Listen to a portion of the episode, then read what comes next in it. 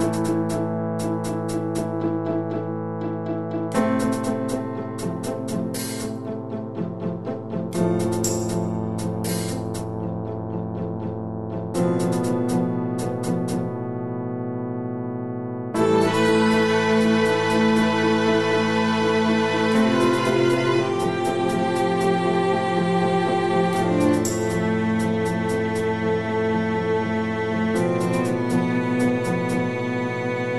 everybody. Welcome to We've Got Ward, a Doof Media podcast series where we expertly dissect and discuss Ward, while Wildbow's return to the world of parahumans.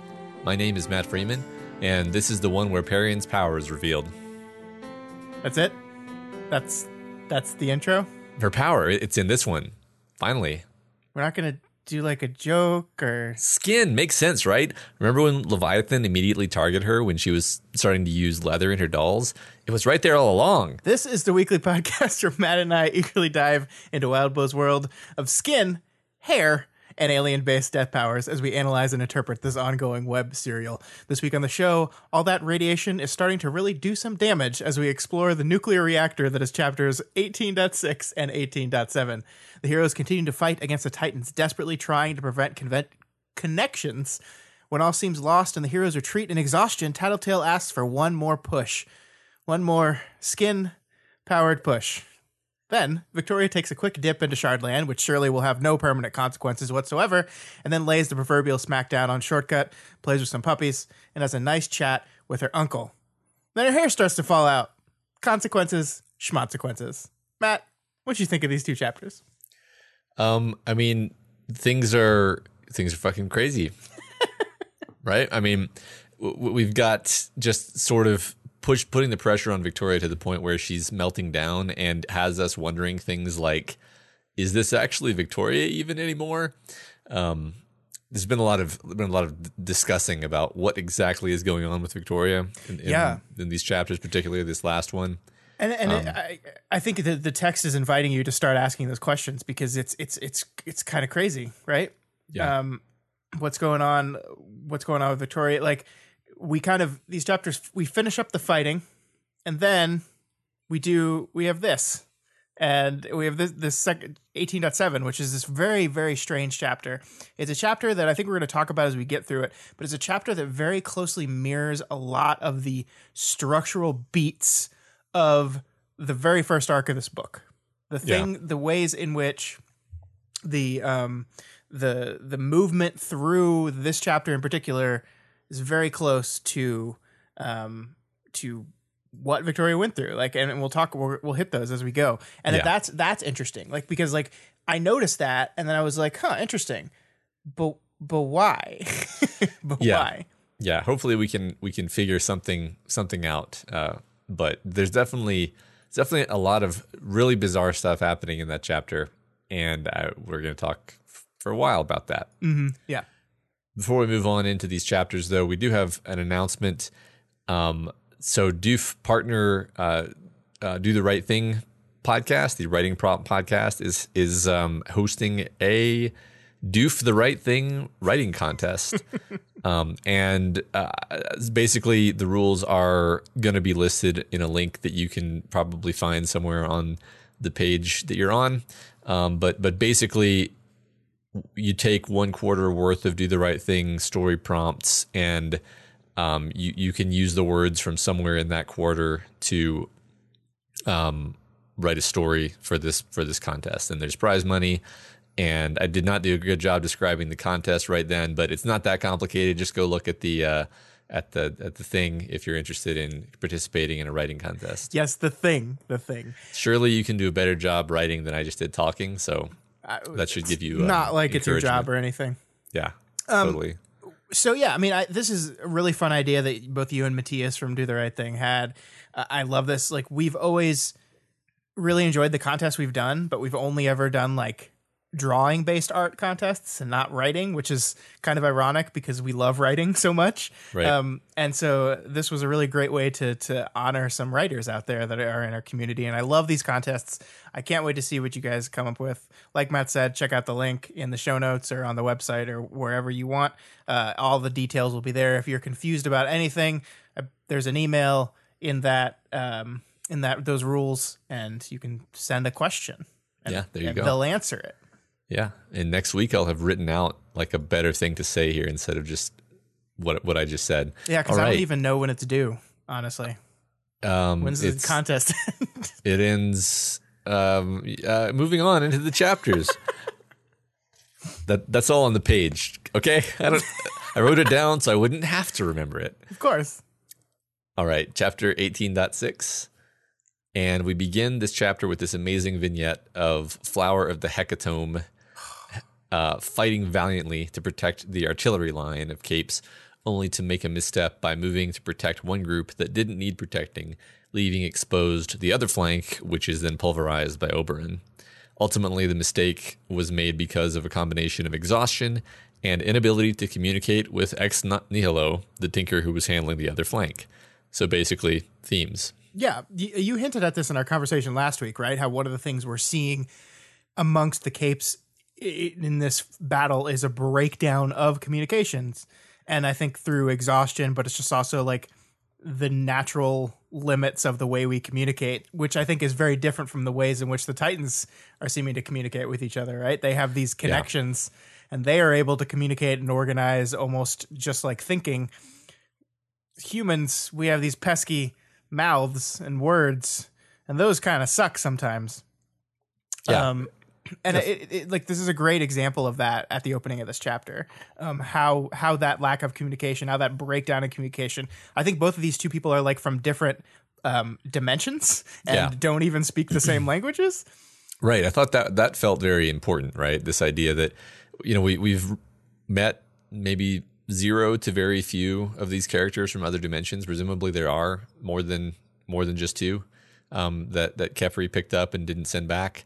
And the fact that we're meeting two of them here and they were both put on the two the two ends of the flank, it's like this metaphor for um, you know, we're trying to cover our bases, but the but our fundamental our fundamental flaw, our fundamental error is an inability to be on the same page, our inability to communicate, and these miscommunications, even between these really well-meaning people, uh, are fatal.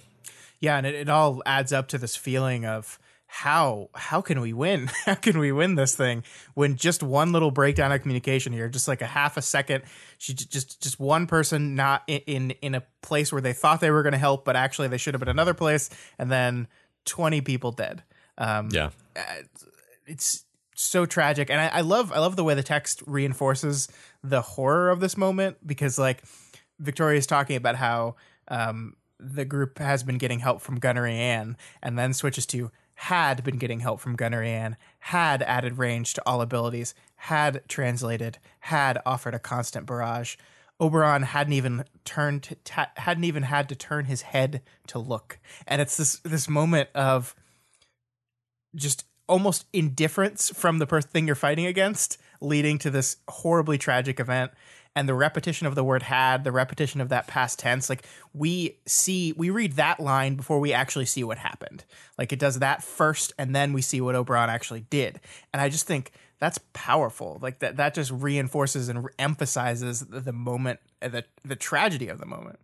it's such a like defeatist way of phrasing it. Like it's it's so it really gets ties into this moment later on today where Victoria's basically almost completely completely giving into this idea that this is the new status quo, which is something where uh, prior to this point she's always been like, no, fuck that, no, Yeah, yeah. not going to accept that, and and and just th- this this kind of like litany of, yep, we we we lost that. It was a mistake. It it you know the I I, I agree the the repetition of had it's it's so like like you know it's going to be something terrible right before she even says Oberon crush all these people you're like oh oh no yeah, exactly. it's, And it's really cool Yeah, I love that, and I love what you said about how it reflects Victoria in some ways giving up because mm-hmm. that's that's literally what we see. Like last week, we had that moment where Tattletale told her the reality of the situation, and even then, she was still like, "No, no." And Yeah. we see throughout this chapter her get to a place of. Yeah, may, she says maybe this is the status quo now. She admits that to herself, um, and it, it's powerful. Yeah. So, um, so one thing that I think that we're going to be tracking over um, the course of these two chapters will be Victoria sort of coming apart internally, and I mean that in both the colloquial sense of the word, like she's she's losing hope, she's freaking out, she's past her breaking point, and in the literal sense of like splitting, like she's she's contradicting, she, she's yeah contradicting herself. Like like in this moment, um, in re, in response to Flower of the Hecatomb's mistake, she both wants to give Hecatomb a hug and to scream at her, um, which I think is maybe kind of how Victoria feels toward herself right now too. Yeah, I, I agree hundred percent. And she's it's almost as if she's two minds about everything, right? Yeah. Um, uh huh. And I, I agree that this is a trend that we see throughout this chapter, and I think it kind of carries over into the next chapter a little bit. But yeah, this this this moment of I'm feeling both these things simultaneously, and that of course uh, people do that all the time, right? Like I, I was kind of being facetious when I was like, oh, it definitely means we're there's both sides of them. I think people have contradictory feelings all the time. But the the part of this that I think is unique is that she's unable to or just doesn't have time to actually process what that means. Like she says here, I didn't make a call on exactly what to feel because I had shit to do. With no resolution made, that feeling sat heavy on my chest. Like all I all I had was the common element between the two contradictory impulses. So like not only do you have these contradictory feelings that pop into your head, but you can't even process them. You can't even decide which one is the way I actually feel, which is kind of a funny way to process emotions because I don't think we actually do that, right? I don't think we actually like if I have two contradictory thoughts that pop into my head, my body consciously goes, but it's this one. right. that just kind of happens normally. I mean, yeah, well, I, I, think often what happens is we feel sensations and then we put a label on those. Mm-hmm. Like, I mean, one one like one of the most powerful tricks I ever learned for public speaking was to reconceptualize nervousness as excitement. It's like, yeah, it feels pretty much the same, right? You just, sure. but you totally change your attitude toward it by changing the label you put on it. Yeah. Um, which I, I think I think you can do for a lot of stuff. But yeah, just to kind of like say out loud, I think what you were hinting at, there's a suggestion that a lot of the stuff that she's thinking in these chapters is actually wastes thoughts leaking in. That's one that's one idea, right? That's one possibility. Yeah. And and that could literally be what's happening. And I think as we've said before, the fun thing about genre fiction is that that could be what's happening, but that also serves perfectly well as a metaphor for what happens when you're put under extraordinary amounts of stress. You you are sort of in that place where you you're going to have internally contradictory reactions and you're going to have to move on before you can even parse what they mean. Yeah, and and I think one of the things I think it would be a mistake to start looking at individual lines and saying that's waste, that's Victoria, that's waste, that's Victoria. I think one of the things the book has tried to reinforce over and over and over again, especially through Tattletale, is you can't parse this out like that. You mm. have to look at it holistically. It's not that's waste and that's Victoria, that's waste Victoria, that's waste Victoria. Like if if there is a, a melding happening here, it is happening on a level at which the thoughts are becoming indistinguishable from each other. Yeah. And that's interesting. Yeah, I think that makes a lot more sense, right? You can say something doesn't sound like Victoria, but that doesn't mean that you're saying therefore it's waste injecting this thought into your head. Sure, it's a I change. Like it's still a change in character, but not not to that extent. Yeah. Yeah. So Damsel and Foil tag team Oberon uh, somehow both uh, basically flying around using a combination of boosts from Victoria, slingshots from Sveta, and uh, dancing on missiles. Solar Stare is using her solar blast uh, to blast Oberon, which annoys Victoria because uh, Solar Stare's power has side effects on anybody nearby, which she doesn't like. Gundeck, a new fan favorite, pounds Titan Scotty with military inspired tinker weapons. A lot of this chapter is basically just uh, parahumans unleashed, where we just see the full destructive capabilities of all these heavy hitters. Yeah, but it, it's just anime. I can close my eyes and just think of it as one of those good animes, you know, not the yeah. bad ones, those yeah. good ones.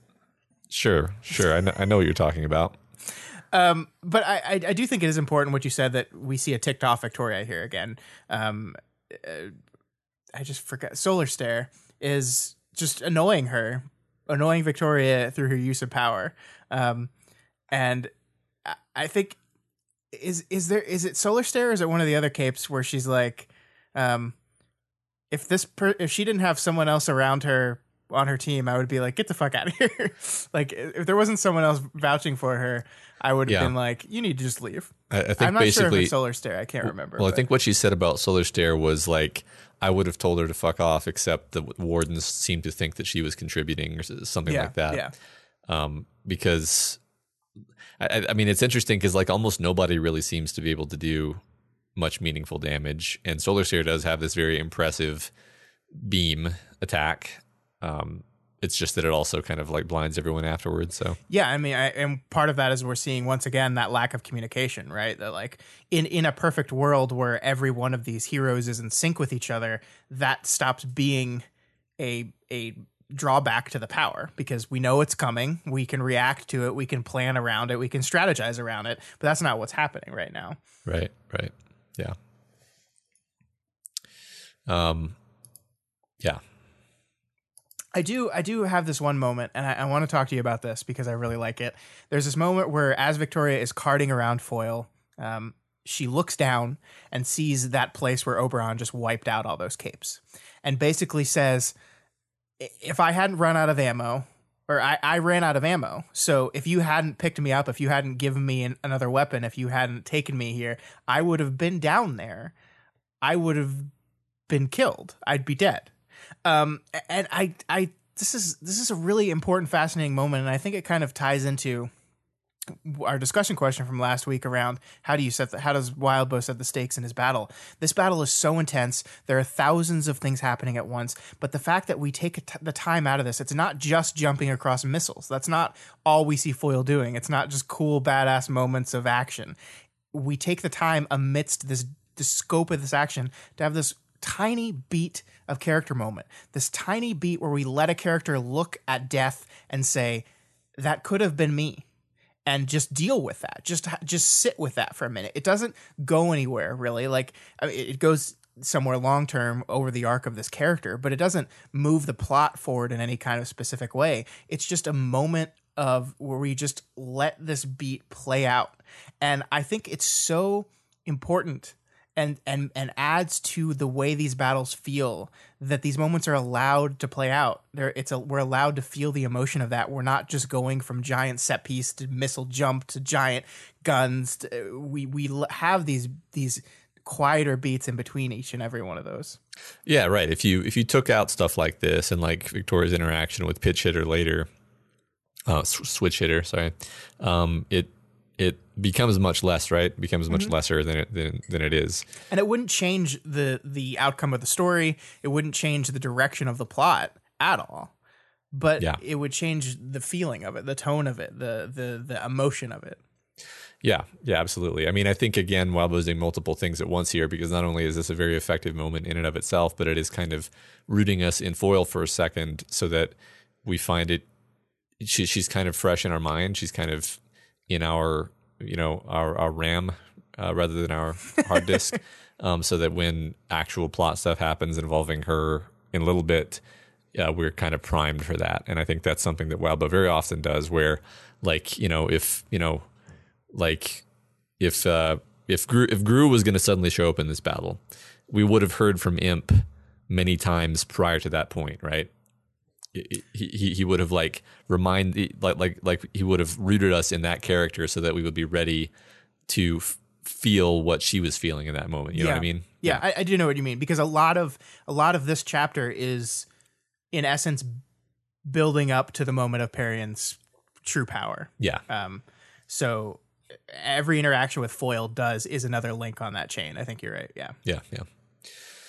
So we also learn a bit about Teem, uh, T E E M, a guy with a very checkered past who creates a, a shitload of, of little shitty master minions, and Victoria does not like him. Yeah, we kind of have a little mini arc with this guy, right? We paint him at the start as this. Uh, Victoria describes him as a jackass cape. Yeah. He's reluctant to commit to anything. Um, he, in the past, has tried out both hero and villain. Um, and we see that kind of reluctance reflected in how he's fighting here. He's circling around, he's looking for opportunities, not really diving right into the thick of things. Um, and it, there's a definite feeling of, I don't like this guy. I think she decides, like, I'll keep him alive. Like after like weighing the options of like, yeah, jackass, but oh, I'll keep him alive. And by the end of this chapter, I think, at least my opinion on him has dramatically changed. We don't really get to see if, Victoria is, but he's definitely not that type of person we see by the end of, of this chapter. Yeah.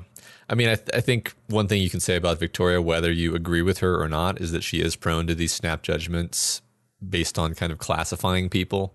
Yeah. Like just the idea of classifying him as like, oh yeah, this is this is his backstory. He's one of these jackass capes. She kind of puts people in a box, um, and then it's kind of hard for her to update that box. Yeah. although not impossible. Not impossible. There's She's been plenty of instances where she has. Yeah, totally. Yeah, yeah.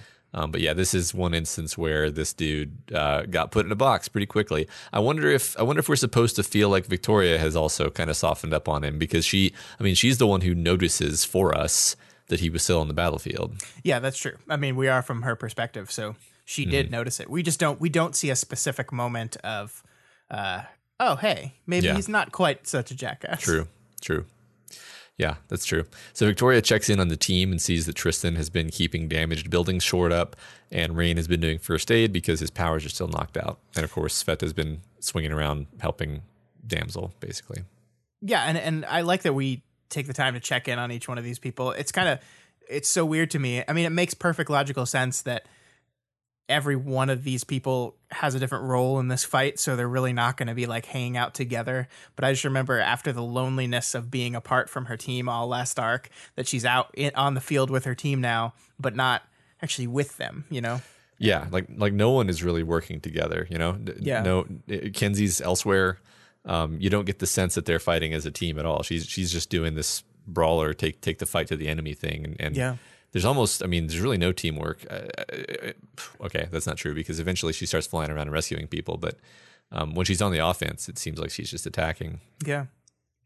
Um, so yeah, we uh, one setup that we don't see paid off in this particular pair of chapters is uh, the message from Kenzie uh, telling Victoria that Dragon wants help.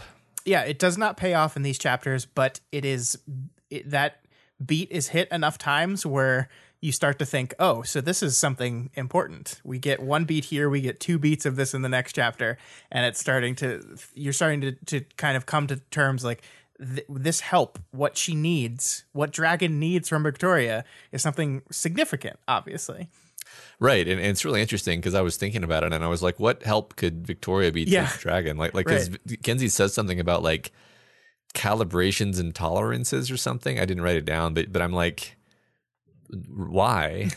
Right. And and and almost I I almost wonder if that's not even true, and and she really just wants her for some other reason that she can't talk about. It's really it's really kind of uh, a mystery that's been nagging at me. I really can't wait to figure out what that is. I mean, Vic- Victoria suspects it's Kenzie related, but um, we don't have really have any evidence to support that um, outside the fact that Kenzie and Dragon have been known to to hang out together.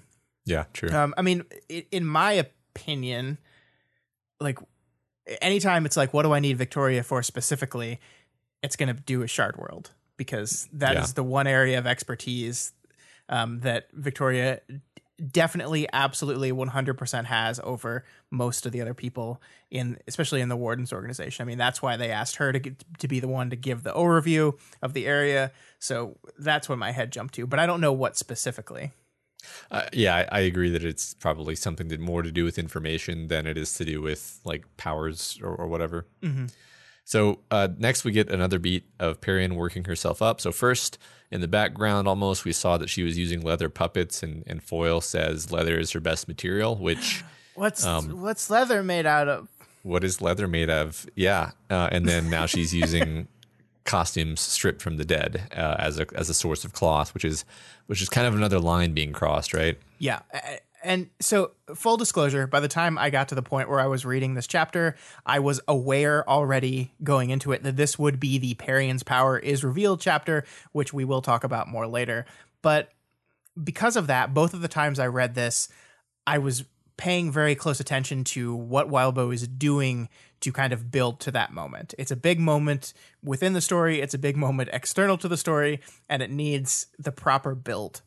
And I think I think we kind of touched on this already, but I think the story is doing a really nice thing here, like where we're watching Parian kind of get pushed further and further and further. She runs out of regular materials. She switches to leather. She running out of leather. She's she's stripping clothes from the dead to use them, um, and it's just we're pushing. If there's a line in the sand, we're just sl- she's slowly getting dragged closer and closer to that line by the Titans, and even if you didn't know that the this was going to pay off by the end of the chapter, I think you would feel that that pull. You would the text makes it clear enough that you feel that pull to something. Uh, and I was wondering, I mean, you probably read it before we knew that. Did you have that reaction? Did you have that feeling that before it was revealed that she was being pulled to something, regardless of what it ended up being? Uh, well, so my particular place with respect to this reveal was that um, uh, beloved community artist Cyrix had um, told me the the true power months and months and months ago. What? um, and uh, they had asked they had asked me not to tell anyone else. That was kind of part of the deal. Um, because you didn't even tell me. You didn't even tell me. I think I may have, and then and and see, my, my recollection was that I told you, and you and you were just like, whatever. I don't I don't want to know. I want to find out in the course of the story. And then I and then, literally don't remember. And then you forgot about this apparently, which is which is which is pretty hilarious. Um, but yeah, so I so I knew I knew that, and and in fact, when the leather thing was brought up, I knew that it was going to happen in this chapter because one of the main pieces of evidence for um, knowing that her power is skin was that the one time we see her use leather in Worm is when she's fighting Leviathan she uses leather uh, in her creations, and then Leviathan immediately attacks her. One of the things that happens is like she uses a leather doll, and like the the concrete uh, sidewalk like crushes and shatters under the foot of her puppet, and that, that like that that's unusual. That never happens. It's like basically implying like, oh, this is a much stronger puppet than usual. Hmm. And so that's that that to me, I've, I've always been primed on, on leather with Parian. So uh, as soon as I saw that, I was like, "Oh, it's going to happen in this chapter." Um, so I was, I was, I was reading it in that in that particular light. Um, Should we? Uh, this is a weird thing where like most of the people probably listening to this the day it's going to come out are aware of these kind of things, but maybe we should pretend that the, a person ten years from now is listening to this um, and might not be aware of the conversations in the community. Sure. The idea that uh, what Parian's true power has is has been a massive community mystery and meme for years at this point. Is that yeah, what you mean? Yeah, yeah, yeah, that right there. People people might not know that, so I yeah. think that's important. And here's we're kind of jumping the gun a little bit, but that's fine. We do that all the time. I think the reason this works is because it's not just like a cheap um, hey, look, community, you finally f- know now, ha ha ha. It matters within the story too, and and I think that's that's one of the things that these books do really well is when it's some big powerful like meta question answered moment it always has dramatic stakes within the episode within the the the story itself right. like this matters because it, it's it's a reflection of uh, Parian's journey as a human being and the things that she's been the pre- per- person she's been trying to be and the person she ends up continually being pushed into and how that relates to her relationship with Foil. That is very human. It is very personal. It is very relationship based. It is not it is that is what it is at its core. The rest of this is cool for the the community to deal with. And that's kind of why when I think of something like The Sleeper, which is one of our other big unanswered questions, that's why I'm much more indifferent to that because I can't see a way to easily connect that back to the human element to where I suddenly care about who the sleeper is. Where this, I cared about this reveal because it says something about Parian and Foil and their relationship. And look, I, the sleeper could come in and be awesome and be personal and have stakes and tie into everything perfectly. At this point, I'm willing to believe that Wildbow can do just about anything he wants with any of these characters and make make it work. So I'm not saying that's impossible, but I think that is a much further stretch than this. And that's why I thought this was fantastic. Sure. I mean, just imagine how like hollow this would have felt if it if it was just like and then there was a, a fucking badass moment where Parian used the, the, skin doll and it was awesome. Like it's not supposed to feel awesome. I mean, no. it, it kind of feels awesome, but it also feels miserable because Parian's like crying as she does this, and Foil's horrified, and and and it's just it's just sad. It's just this sad, tragic, and and brutal moment, basically. And and yeah, the silver lining is she gets a badass puppet that can wrestle a titan to the ground. But um, a lot of mixed feelings, right? It's it's horror awesome. It's, it's, Yeah, it's yeah. classic horror awesome. I agree. I agree. So, but Um, we're not quite there yet, though. no, so we jumped ahead a little bit. we are going to get back to that, though. So Victoria tries to give some support to Switch Hitter, who is lonely and freaked out, much like Victoria is. Um, Switch Hitter is a Simpsons fan, and thus my new favorite character. Okay, but is that really like I agree with you. It's it's so close to the Simpsons reference. But is it I mean, I- it did force me to go on a tangent about whether like people from Earth Bet watched The Simpsons, or like or, or like whether The Simpsons would have been different, or did they get episodes of The Simpsons from Aleph? It was re- like I I I I am not joke. This is not a joke. This is not a bit. I actually was distracted for a minute thinking about the implications of. of of a character saying a Simpsons quote, and and and then I got over it. Um, this is such a classic Matt. thing. um, for the record, I love The Simpsons. So I we both love The Simpsons. Yes. and I love like I used this scene as my opening GIF on one of my uh, one of my radiation library chapters from earlier in the thing because I was like, whenever I think of radiation, I think of radioactive man. Absolutely. And whenever I think of radioactive man, I think of my eyes, Yeah, the the goggles, goggles. they do nothing. yes, it's it's so good. Um, but yeah, uh, switch hitter. She's been fighting like hell, uh, and she also seems to be in denial that her whole team probably just got squashed. Yeah, I um wow, Uh, this switch hitter one of my favorite characters. Like it, it is amazing how quickly this book can make you absolutely fall in love with the character that you just met. Um she's exhausted. She's so disheartened. She's so scared. And yet Victoria's like, "Come on. I'm going to get you out of here." And she's like, "Well, who would replace me?" Well, nobody. I was like, "No, I can't leave." Yeah. And uh, like it's just you are immediately endeared to this person who is basically having a breakdown. Like they are they are breaking down in front of our eyes, and I, I love her so so much. Yeah, and and of course, worth pointing out that her rhetoric she's using is like exactly what Victoria would say. She's Yeah, the, who, who's going to replace me? I, I th- then no, I can't leave. yeah, yeah. So uh, here we have what I think is a very interesting moment as Victoria is is mostly experiencing like anger, impatience, and frustration with this poor woman. Um, and I think this in itself tells us how poorly Victoria is doing. She eventually shakes it off, and she actually wonders what came over her. Uh, she, she actually literally wonders in the text if the gas somehow had this effect on her and made her behave this way. Yeah. Um, but then a bit later, she acknowledges that she's just exhausted and hopeless, and that's that's all her. It, it's just that she's kind of emotionally all over the place right now. Um, like like so, you know, just kind of describing her kind of ongoing breakdown and dissociation after she picks Hitter up. She thinks that she can barely feel her own breathing, and then later she messes up Hitter's preferred name, which is really out of character for Victoria. Yeah, I mean, uh, th- uh, another instance of Victoria messing up names, and we even know from a couple chapters ago where she says, I-, "I pride myself on my ability to get those right," and she calls her switch. She says, "I'd prefer hitter." She says, "Okay," and then she calls her switch again later. Yeah, Um, yeah. I, I, I this is another instance of Victoria kind of being divided in half about something, right? Yeah. this anger and frustration in the middle of giving her a hug. And I think it's especially effective at this point because we've spent so much time establishing switch hitter. Like we spent this time to establish her as this person who's exhausted, like falling apart, losing it, and yet is still staying out here, is still fighting, is still swinging that bat exhaustedly.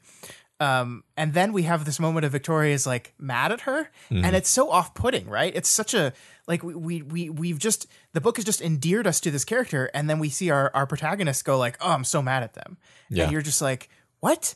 Like that, that that contrast like kind of throws you back a little bit, and I think it's kind of designed that way. And I think a reflection of that is how surprised Victoria is of it as well. Like it's not just us. Victoria, like she describes it as finding a strange and angry dog in the same room as me when it suddenly snarled, right? Like which is an interesting way of kind of externalizing the anger. Like it's almost as if she doesn't even see it coming from her. It's just something else that's in her. Um and, and suddenly sparks up and she's like, "Whoa." Yeah, and it is tempting to to lay this at the feet of waste, but I, I really, I mean, it could be partly waste. Probably is partly waste. Everything's partly waste, but but I really think this is mostly, in my opinion, just mostly exhaustion and just this incredible level of frustration. Yeah, I that agree. like we like like we're relying on you. We need you to be here, and you're falling apart, and this is frustrating. And it's also frustrating to Victoria that she herself is falling apart. Like like she she's just angry and frustrated at everything. And, and she's even aware that her emotions are kind of childish in, in, in this moment. Like she compares them at some point. I forget if this was last week to to like having a tantrum and breaking her own toys. I think Like, it's later in, in these chapters. Actually, is it? yeah, I, I lost track but um yeah it's it's um like you said it's it's off-putting but then like because because you want to give switch hitter a hug yeah, And so it's really off putting when Victoria reacts that way. But then, of course, Victoria comes around and she does give her a hug. And then you're like, okay, there, there's our Victoria. But Right. man, she's she the fact that she had that moment there is is telling. yeah. I I agree. And man, I just like it's just it's really really really powerful. I I think I, mm-hmm. I really loved. I, I love that. I love the idea of that she. It's so it's such a powerful emotion that feels so foreign that her first reaction is could this be the gas is the gas affecting me some way like like that i think really goes far to sell how shocked she is at the at, at feeling this way Yeah, I agree. that she's agree. looking for an external reason. Is this coming from inside me? How how is that possible? And I love that like of course what we're kind of subtly doing here is this is tying back to glory girl level frustration from Victoria's past, right? This this feeling that uh, we're not making any progress, we're not winning. We go out there, we get hurt to do what? To do to fix what? Are we making the world better? Are we doing anything? And now this is kind of thrown in front of Victoria in a in a, a much greater scaled way. Um, and and I think that is that is the core of what sends her spiraling maybe like we've never seen before at the end of these two chapters. Yeah, no, that that's a great it's a great point. Um, her problem back when she was Glory Girl was she would be you know o- overly violent, overly aggressive, o- o- you know, and, and impatient basically with everything, including herself, and that's what we're seeing here. So I think it's more evidence in that ledger. and that and that I think that came from that impatience, that that quick to anger, that over over violent tendency came from a place of frustration at the inability to win, at the inability to succeed, at the inability to to make a difference, and that's exactly what's happening here. They are not winning. In fact, they are, as we'll see later, they are fighting for a draw. Yeah, and they're losing tons of people for that draw. Yeah. Yeah. So um, here we begin to have something that I think is more or less setting up a, th- a semi three beat over the course of these these two chapters, uh, where Victoria tells us right out the standard method for handling a panic attack was to ground the person, but there was no fucking ground, so to speak. There were holes in reality. There was no air, nothing in the environment I could point to that wasn't ulcerous with gas, even if it wasn't organic enough to rightly have ulcers, or, rid- or riddled with holes, or decayed, or slimy, or chewed up from the fighting and and basically like th- this is where Victoria is is at. So, so so we have this this seeing this panic attack concept where we come to understand okay, switch hitters having a panic attack, and then we're gonna see Victoria have a panic attack later, and, and we're primed on that because of this explanation here, and we're also primed to see that from Victoria's point of view, everything is so fucked that she doesn't even know how to calm somebody else down. Yeah, yeah, and I mean, arguably, you, you did mention that she's having trouble breathing as she's carrying. She's arguably having a mini panic attack of her own right now, um, and Yeah. and part of she does eventually get to a place where she can ground her um, via her past. Right. So she does eventually find some of that ground, but I do feel like this is like the stepping stones to that full blown breakdown, right? Where she's still she's still at the end of this able to find something to stand on with switch hitter, um, but that's not going to happen when it's happening to herself. Like you said, it's the past. It's it's it's nothing to do with the present. And yeah. the present, as far as Victoria is concerned, is fucked beyond repair. So Yeah. We do we do learn that switch hitter is most likely bi based on her name. Uh, and uh, there's this as she's just exploring the past, legend didn't quite make things like perfect and wonderful for LGBT, LGBTQ people um, as the authorities would have probably had you believe pre gold morning, right? Like that was the big thing. It's like legend came out and he was so popular that that just yay, everything was Yeah. fine. And of course, of course, of course, that was never true. Um, but it is good to kind of see that coming out of one of our characters. And I love Switch Hitter. Yeah, sure. I, her mean, it so reminds much. I hope we see more of her. like like I think I think you know it reminds us of Tristan because like Tristan probably didn't face as much prejudice as he would have faced on our on you know our world our our world in our status quo, but um he but he did have to put up with bigotry from at least one person, right? Sure. Yeah. Yeah. Yeah. So Victoria gets back to Foyle, who tells her that she's retreating. Victoria then tries to argue with her, uh, to argue that this is working. We just need to keep it up. And Foyle's like, nah, you're in denial. uh, we're, losing key people. Everybody's exhausted." And, and she says, "Even you, Antares, it might be wearing you down more slowly, but I can see it in how you stand." I love that so much. And I, I love the beat where she's like, "You can fly. I have to jump on fucking missiles to get Yeah. around, and I can't. I'm exhausted." I, I I like this, and I like like the duality and the two mindedness of Victoria's thoughts. I think carry through perfectly into this moment, right where. I want to go forward. I want to keep it up. It's working. We're we're getting there. If we just keep pushing, it's going to work. And this real recognition that everyone's exhausted and we do have to retreat. And i think that that is there's like a push and pull there's a push and pull of her having anger and kindness towards people. There's a push and pull of her wanting to push the issue or wanting to retreat. There's this duality going on. And uh, I, I really i really liked that. I really liked that a lot. Yeah, me too. Because she she's able to recognize pretty quickly that that Foyle's right. Um, Yeah, yeah. whi- Which is good, right? Like, but but the fact that she even has that moment of of like, no, no, this is working when like anyone can see that it's not, tells you that yeah, she's she's um she's uh, she's sort of losing the plot. She's sort of losing track of what's what's going on. She's like I said earlier, she's she's losing it.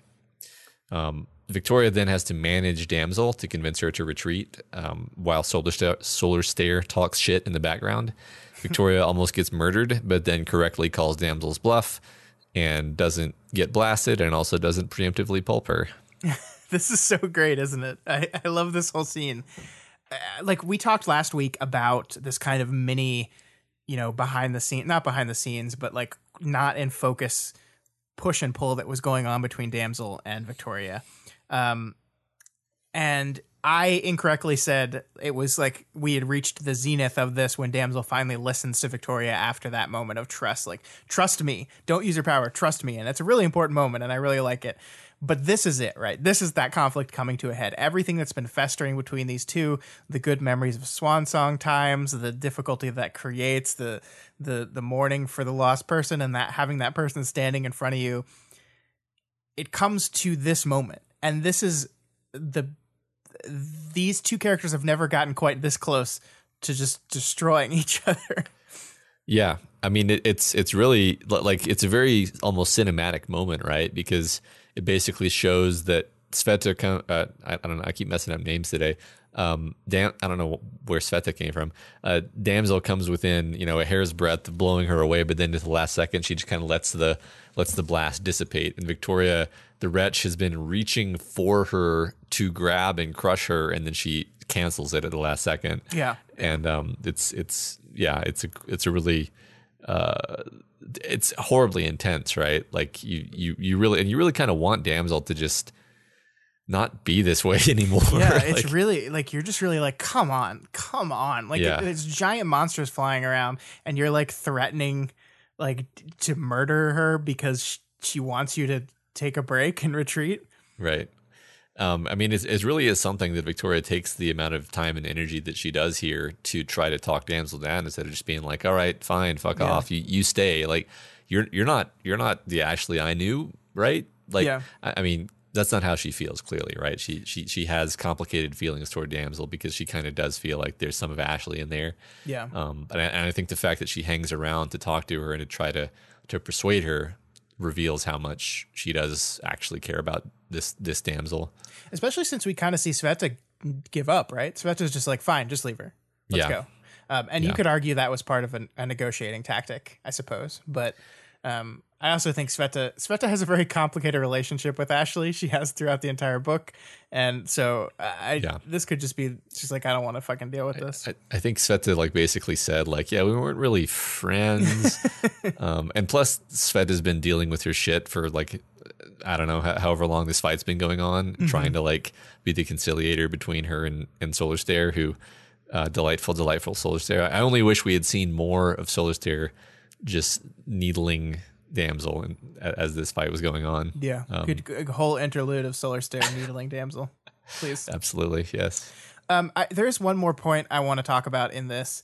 Um, just there's this moment where she, I forget exactly what she says to Damsel, but we see Damsel's reaction. We see I saw emotions cross her face, and then I saw new emotions take over.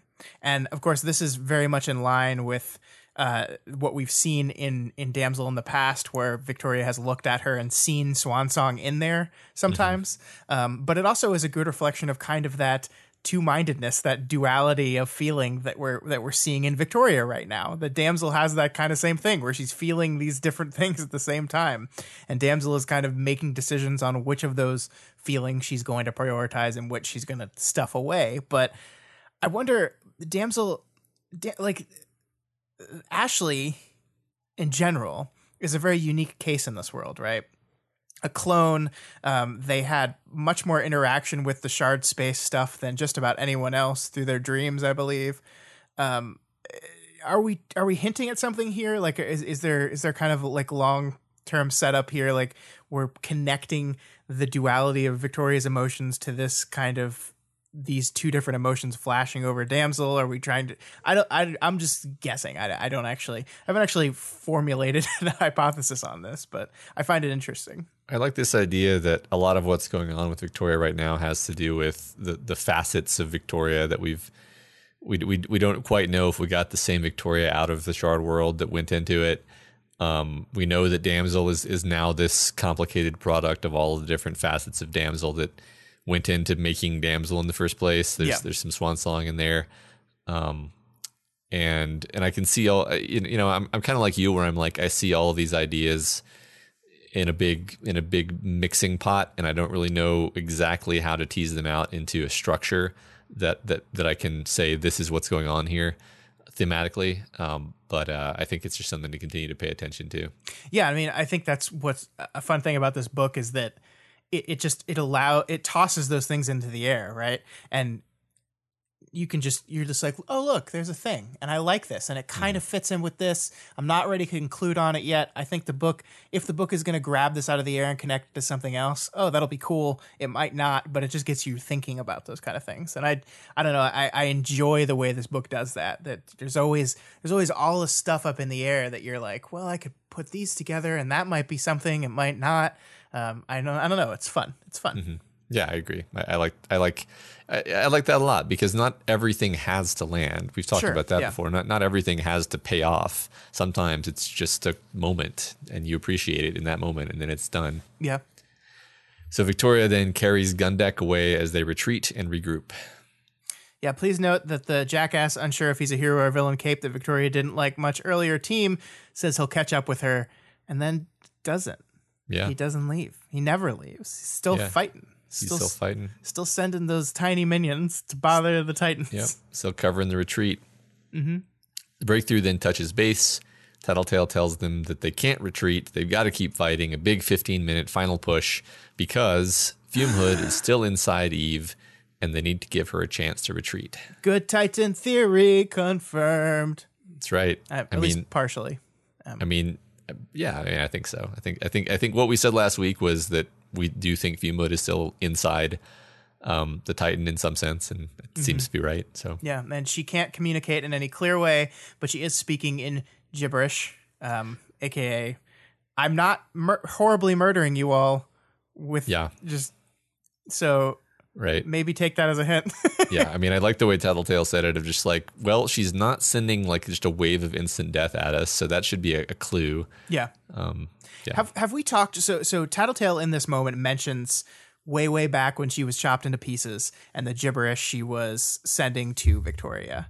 Um, have we talked about that since No. then? I, I don't think the story ever really came back to it. It didn't. Um, So so the yeah. The conclusion here is that Tattletale thought she was sending a message, and then the message Victoria was getting was gibberish, and then Victoria sent tried to send a message back, and then Tattletale stopped communicating. I think because she was like, "Oh, I, I see what's happening. Um, my message is clearly not getting through because um, I'm This- I'm getting I'm getting gibberish." gibberish back. Yeah. yeah. Yeah, yeah, Yeah. Um yeah, so I think this is one of those instances where if you are part of this community while the book was coming out, you knew this because Mm-hmm. this is something Wildbow clarified because I think a lot of people spent a lot of time on this, and I'm so glad I didn't spend that much time Yeah. on it. Uh, we spent a little bit of time trying to crack it, but I think it was clarified. But it's come back and, and been clarified in the book. So another one of those interesting, unique ways in which following these books as they're being written gives you a little bit different experience than um, if you were reading it. But all what is said the- and done? What is the mm, implication of the fact that if you get put through the shard interdimensional ringer, um, your communication comes out as gibberish?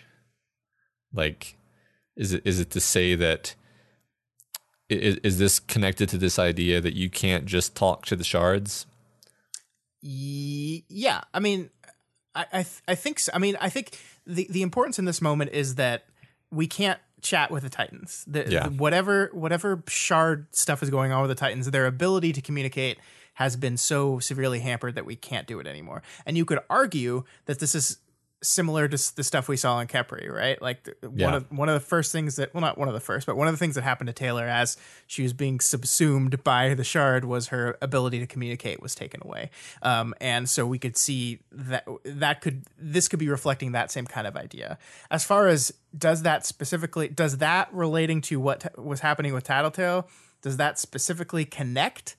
I don't know. I don't know. I, I think it was an opportunity to clarify something in the text that had not been clarified, um, while also Okay. exploring exploring the idea of the breakdown of communication with Charty stuff. And I Yeah, don't know if it, I don't know if it has to be more than that. I mean, I feel like it. I feel like that might have even been an intentional setup. The the, the original thing with the with the uh, tattletale communicating in gibberish to say like there are limitations to communication when you're trying to communicate through shard bullshit. Um, but um, but I don't know. I don't know. I mean, I, I- think I think that it makes a lot of sense on a thematic level to say that that that there are reasons why you can't just say like, "Hey, shards, let's make a let's make a transaction." You Yeah. you stop doing this, and we'll give you this, right? Like communication and, and the impossibility of communication are pretty big themes here. So And if we look at what is a solution to this whole problem, this humans shards, what are we going to do? What? How do we solve it? Um, the ab- inability to communicate is going to be a very difficult thing in that. But maybe there's a solution, and Yeah. maybe it's sitting in Victoria's head. maybe, maybe. Um, but you know, even in really tense, terrible moments like this, Aisha is still Aisha. ooh, Imp said. Come on, heartbroken. Got to back Aunt Rachel up. Give me a good ooh. There was a very unenthusiastic set of oohs from three very tired, slimy, and banged up heartbroken. Text appeared at the corner of my vision. C and D.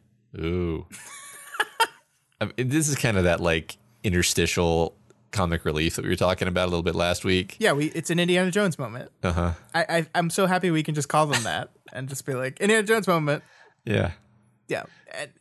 It's not designed to undercut seriousness, right? It's not taking what is a serious moment and and kind of poking fun at the fact that it's serious, but rather it's just a little tension relief. Just a little you just a little left turn on that tension valve. Mm-hmm. Just to let a little bit of that out and it really works perfectly. It works perfectly, I think, additionally, because we know that Imp's way of dealing with shit being absolutely wacky is to to get even more like this. Yeah. Like, like when they were like crawling around in the cauldron base uh, in either of the two times that happened in either of the two books, um, she's like getting particularly quippy when things are getting particularly dangerous. And that just tells you, like, okay, yeah, it's funny, but also that tells you that she is actually worried.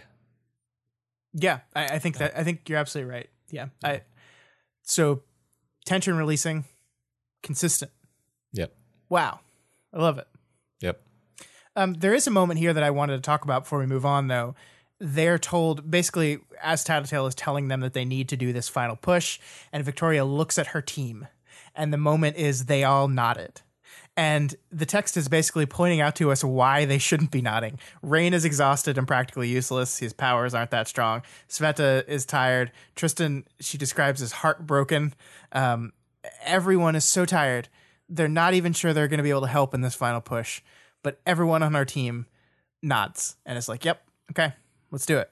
And I don't know. Like, I just, that's a powerful moment for me. Like, th- this, this concept of, everyone's tired everyone's back up against a wall we've just retreated because we were all on the verge of collapse and now we're told can you give me 15 more minutes and she looks at her team and everyone's just like yep okay Yeah, I think that's the thing about Breakthrough is that they're just this like they were selected to be this team of people who never stop fighting, right? Mm-hmm. And I feel like none none of them, you know, and that includes Swan Song, are the type to ever stop fighting, no matter what. Like, yeah eh, which is almost uh, not not really almost like which is actually to their detriment sometimes. sometimes yeah absolutely Somebody, somebody needs to be there to kind of say, "Hey, this is the time to stop fighting." Actually, yeah sometimes there are those times and maybe this is one of them Yeah. So Foyle notices that Parian is having a silent bake, uh, breakdown in the background, whoa and uh, Tattletale tells her to stay away because she doesn't want to lose her nerve to do what she's about to do. and what is she about to do matt And I saw her approach the rows of bodies, people covered in sheets, some with people standing by them. She took the sheets, drawing out threads and weaving them together. Then, with telekinetic control over fine blades, she began cutting into the bodies. Some had been crushed, some had been cut, others afflicted with gas, their skin ulcerous. Oh my god, I heard Foyle. She pressed her hands over her mouth. Flayed skin sewn to skin, like Parian had used cloth before, orifices sealed, shut. Many uh, people became parts of a wider canvas. That canvas, with many dead, began to take form. holy shit Holy shit. And then when Scotty reacts to the threat, because she always reacts to the greatest threat, the skin puppet wrestles the Titan to the ground. holy shit and all it took was a bunch of dead humans Yep. I, I like the detail. I, I say I have like in, in very big quotes, but I like the detail where when she runs out of like material, she uses hair and tendons Uh-huh. at, to to actually do the sewing. Um, just a great, it's a great little horrible touch on that. Just make it as uh, l- like once she's crossed this line, it's it's almost like why not just go all the way and just like this is what your power has always wanted you to do anyway is use human bodies for your for your raw materials. Yeah. So go for it. Yeah, and so we kind of jumped the gun and talked about this a lot already, but so uh, in this moment we see Foyle is just absolutely horrified, absolutely horrified, and, and she takes that that that horror and kind of turns it on Tattletale, where she's like, "You knew about this, didn't you? How long ago did you know? Um, you're the one that told her. You shouldn't have told her." And we see this moment where Tattletale's like, "She kind of always knew.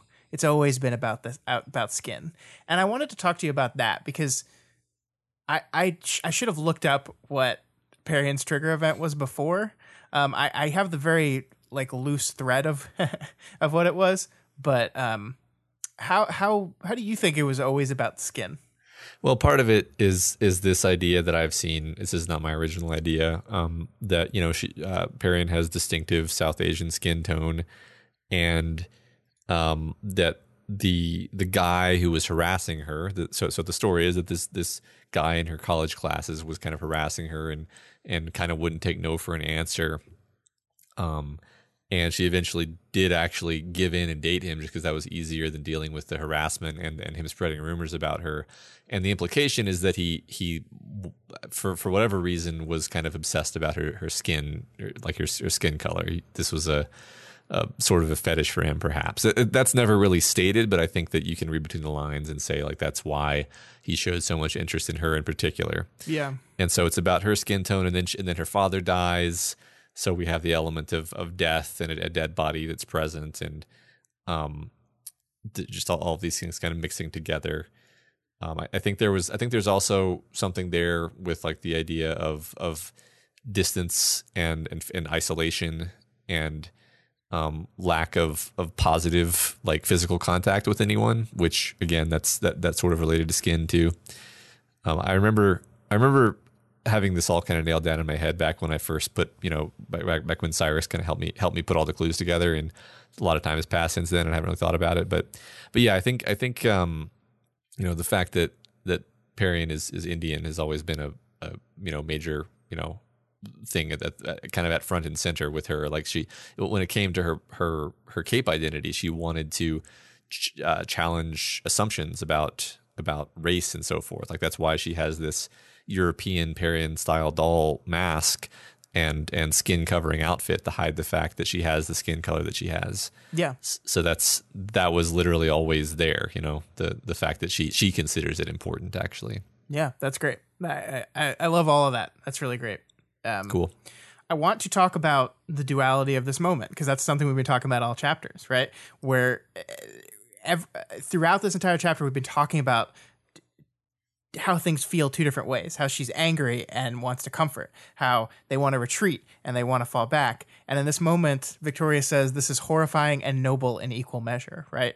This Yeah. Uh, the, we're the, both the two sides thing is really evident throughout everything that goes on here that this is this is horrible. This is the worst thing ever. Like we see her her girlfriend is looking on in horror and the text says and she's not the only she wasn't the only one which is like just to be like we don't have to you don't have to say any more than that. It's just enough to know uh, all these heroes on the field are looking at this thing happening and are just horrified of this person and what they're doing.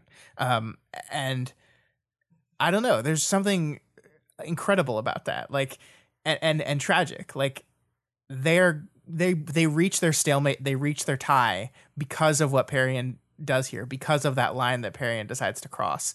And it's going to change her forever. It's going to change her relationships forever. Not just with her girlfriend. Yes certainly with her girlfriend. But with every cape she interacts with every single hero saw her do this basically.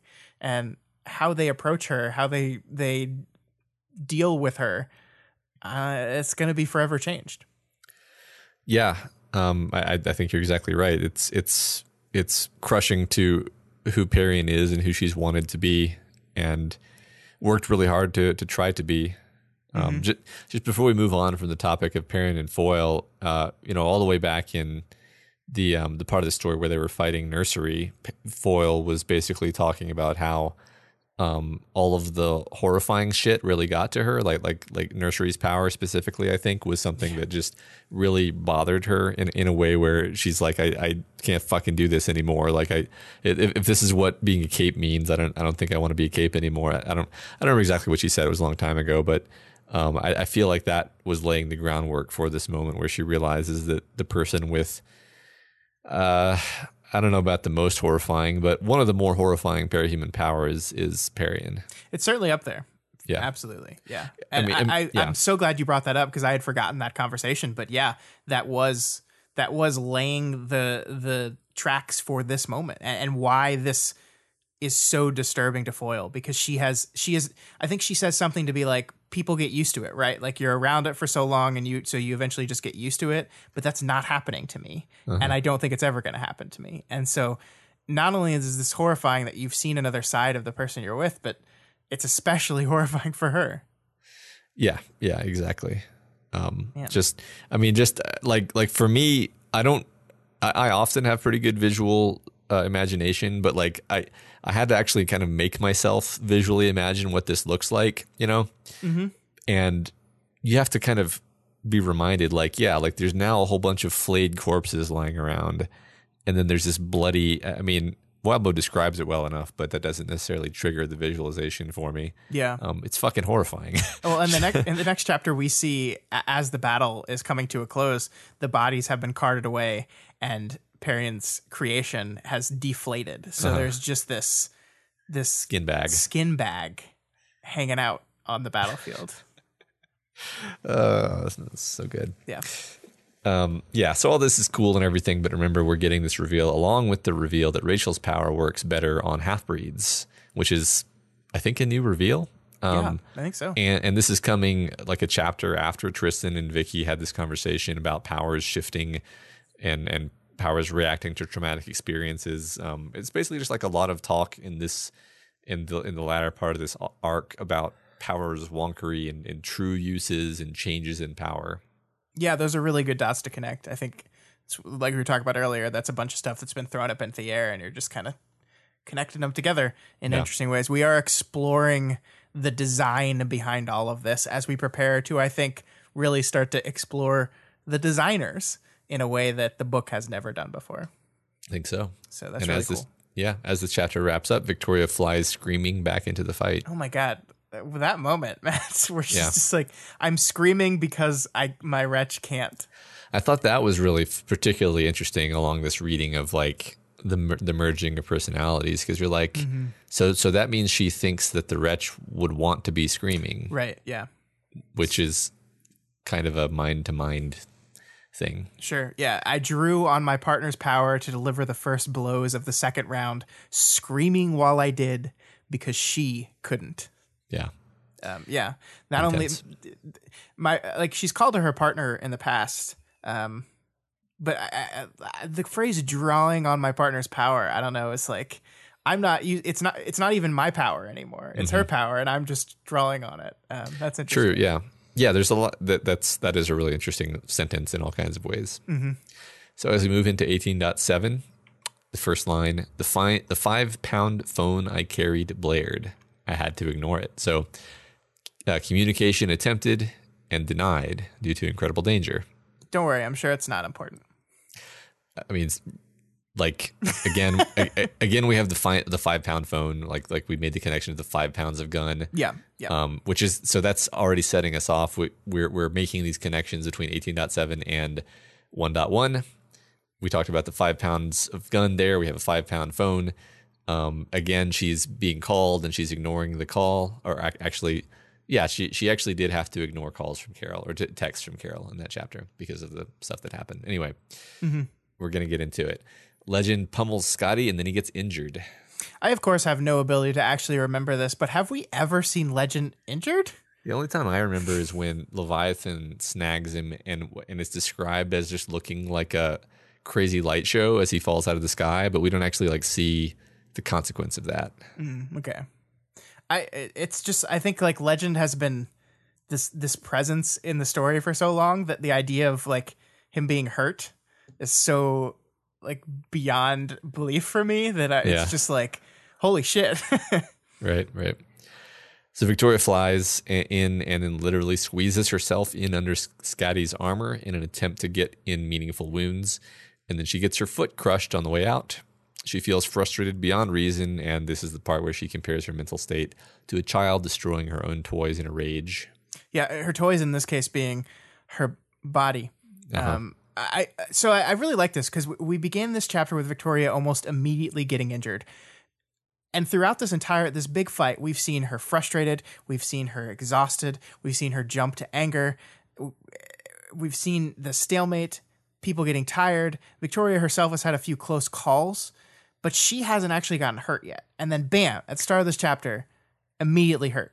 I think we're seeing a shift right right now, right? Like we're shifting away like a lot of what we're doing here, we had mental exhaustion, we had emotional exhaustion, uh, mental damage, emotional damage.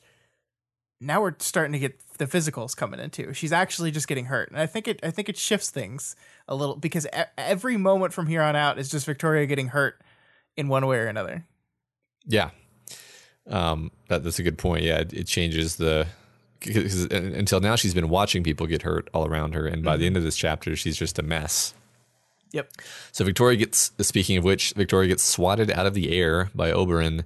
Too fast to stop herself with flight. All she can do is aim for the cracks in the ground and scrape through, injuring herself further, and ending up briefly in the Shard Realm, um, where I'm sure nothing bad happens to her and she's fine. And then she flies up out of there and she's called and she answers the phone and they tell her to retreat.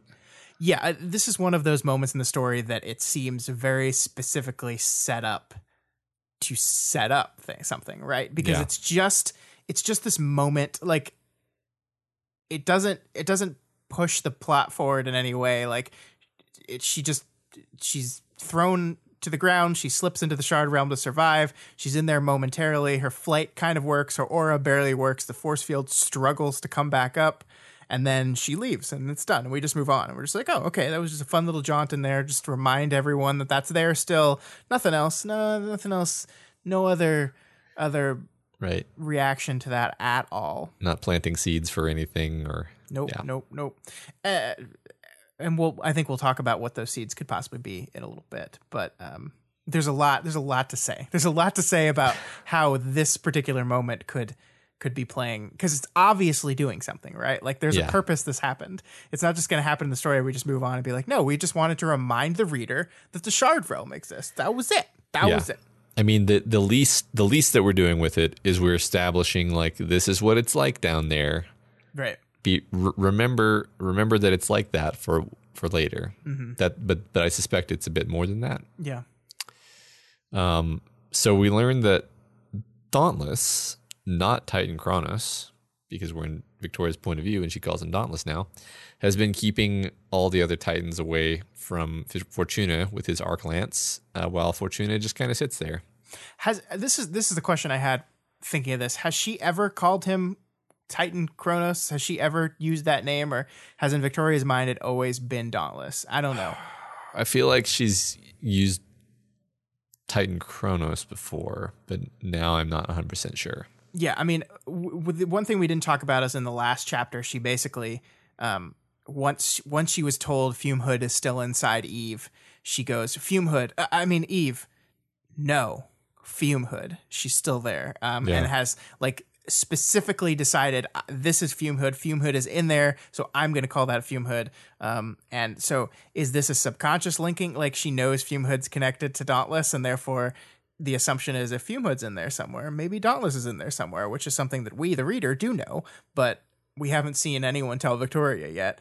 Um, or has she just always been calling it that? I, I just, I think, I think it's a change in, in reflection to her attitude towards Fume Hood. But if she's always just called him that, then, then I'm wrong. But I mean, I, I think that I mean, I think this is not my my original thought, but I, I- I think there's a there's a suggestion that the reason why she kept slipping and calling Eve Fume Hood was because her shard was trying to tell her something. Um, her shard was trying to say, no, no, she's she's in there. Kind of, I mean, we we've definitely seen her shard give her intuition from shard dimension. You know, yeah, that's certainly th- true. Yeah. This is one instance where that would make a lot of sense. Like she, you keep sleeping, and you keep slipping and calling her Fume Hood, and it turns out you're actually right. Now she's just kind of going with it. She's like, yeah, that's Dauntless, that's Fume Hood, that's Titan Scotty. You know, her, her, she's Mm-hmm. never, she's never slipped and accidentally called Oberon um, Moose or Moose. Prancer. Yeah. Right? Yeah. So, Yeah, you're right. You're right. so I, I like that. I like that as uh, another symptom of whatever's going on with Shard Buddy. Yep, yep.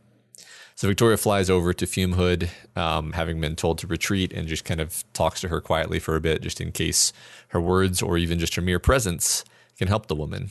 And it's really sweet and heartbreaking.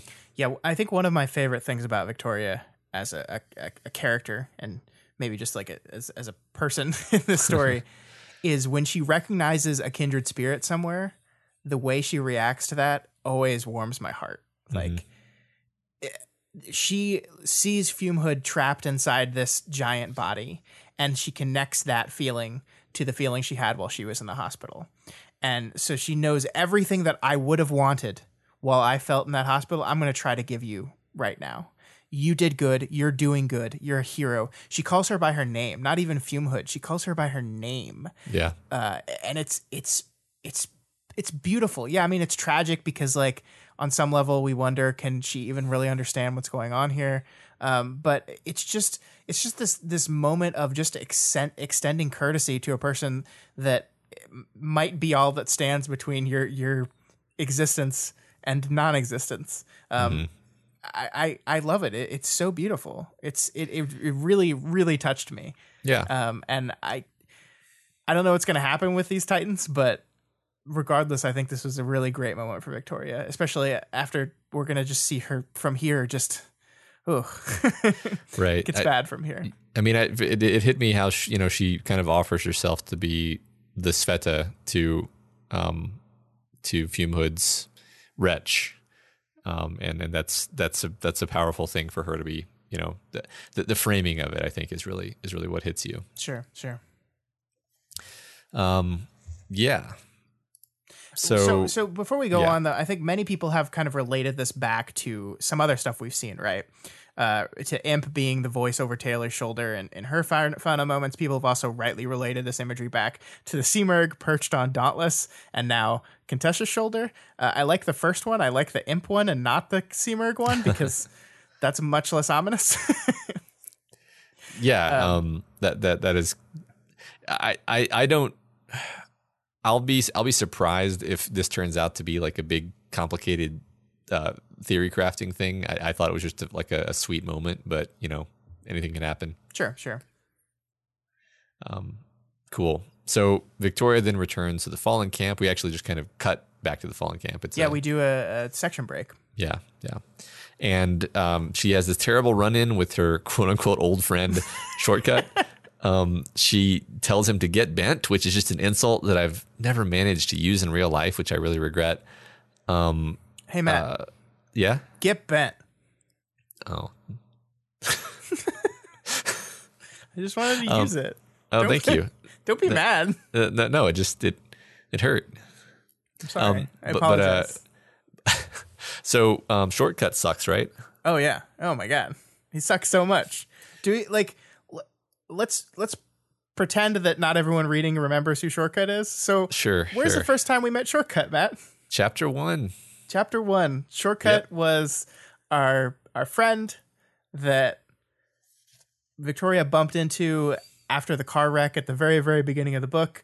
Uh, who didn't know she was a cape at the time, and and they had a nice little chat, and everything seemed cool. And then Shortcut found out that Victoria was a cape a little bit later, and he did not take it well and nope. he has taken that and um made it even worse. He has he has used this to justify this festering hatred of Victoria. Yeah, I mean, he prevented her from getting on advanced guard. He's basically shit talked her every time he's seen her, and now in this moment where uh, capes are basically like falling apart, um, she he's sees her and it's just like I, am mad and I'm gonna take my shit yeah. out on Victoria because why not?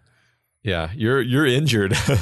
um, I mean, it, it was funny because we were all having so much fun ragging on how much we hate shortcut in the Discord, and then and then I started to be like, think of trigger events for shortcut and imagine that it was like someone saying to him like, uh, uh God, oh, now I can't remember what it was. Um, it's like you made good time or something. Yeah, good response time. Yeah, yeah. Good response time as as he like arrives too late to save his family from from a from from Scion or something.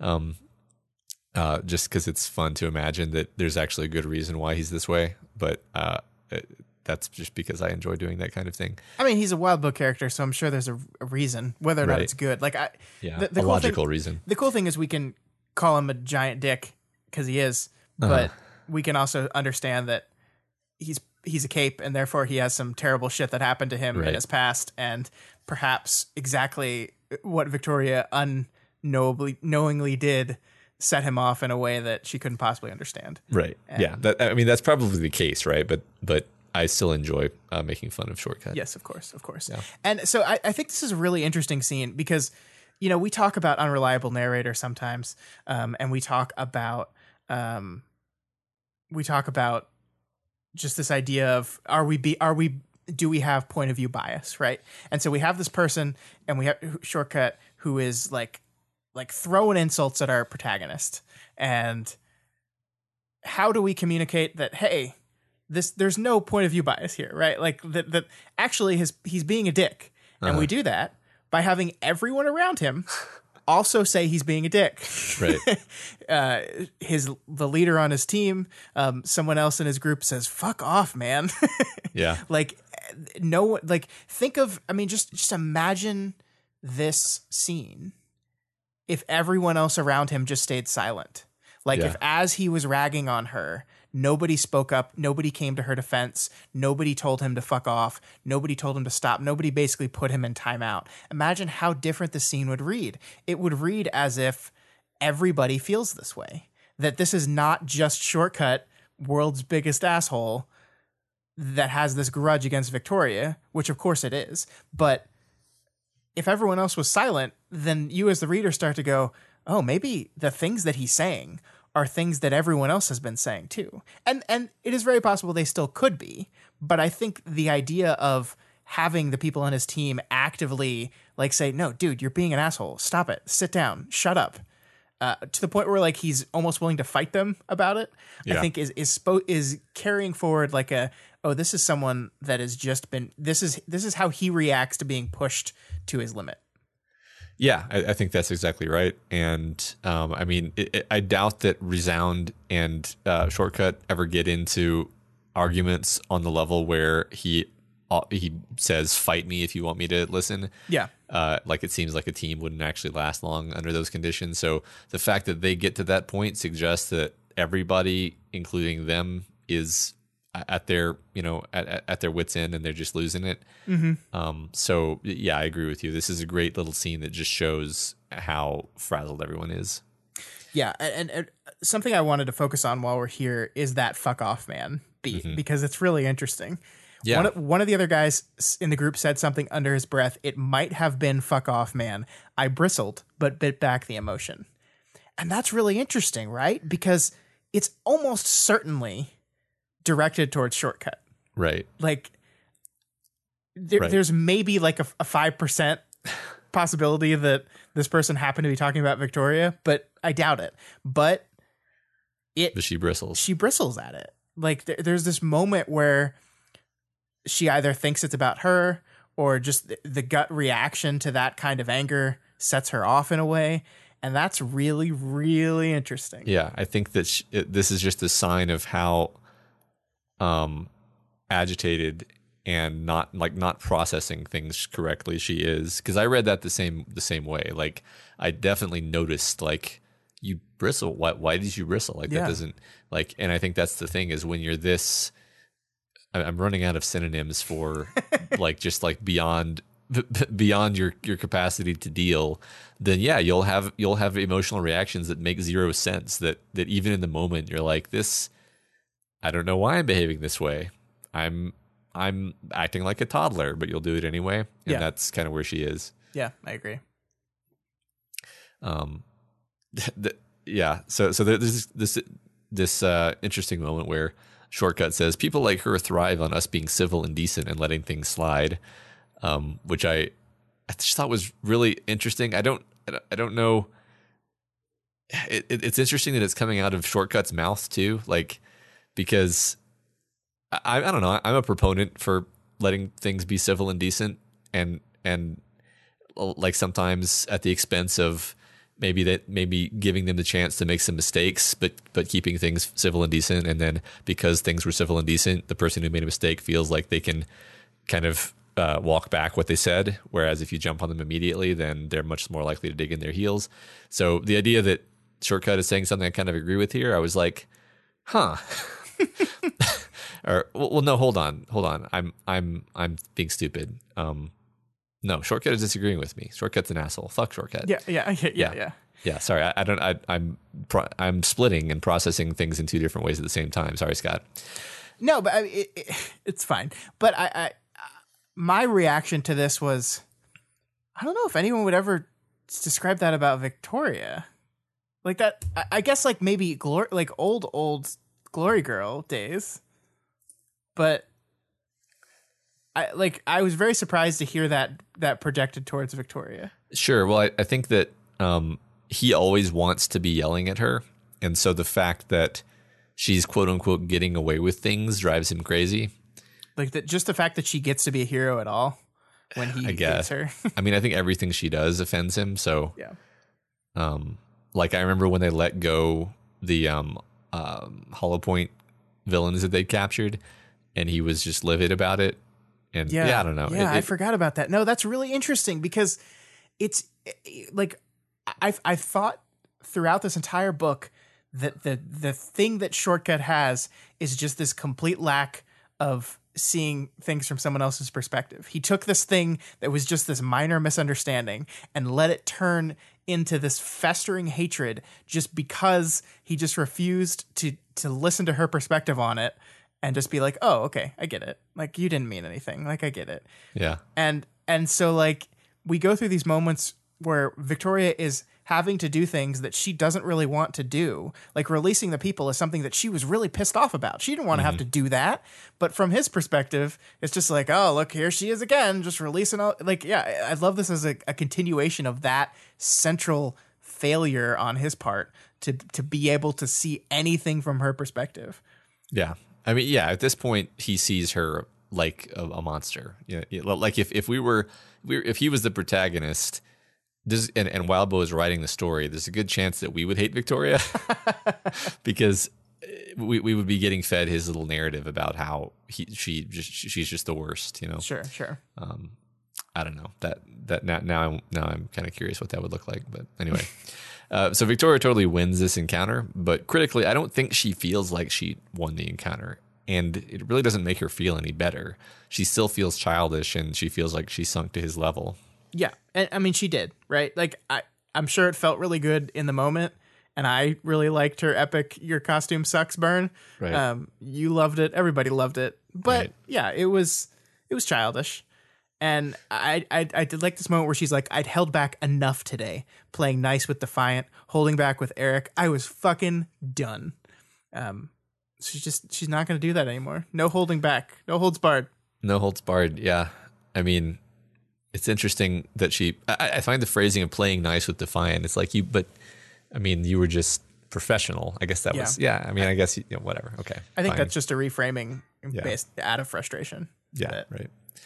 So Victoria then enters what I'm calling the dogs phase of the chapter, which is just dogs. Everybody's playing with and covered in dogs.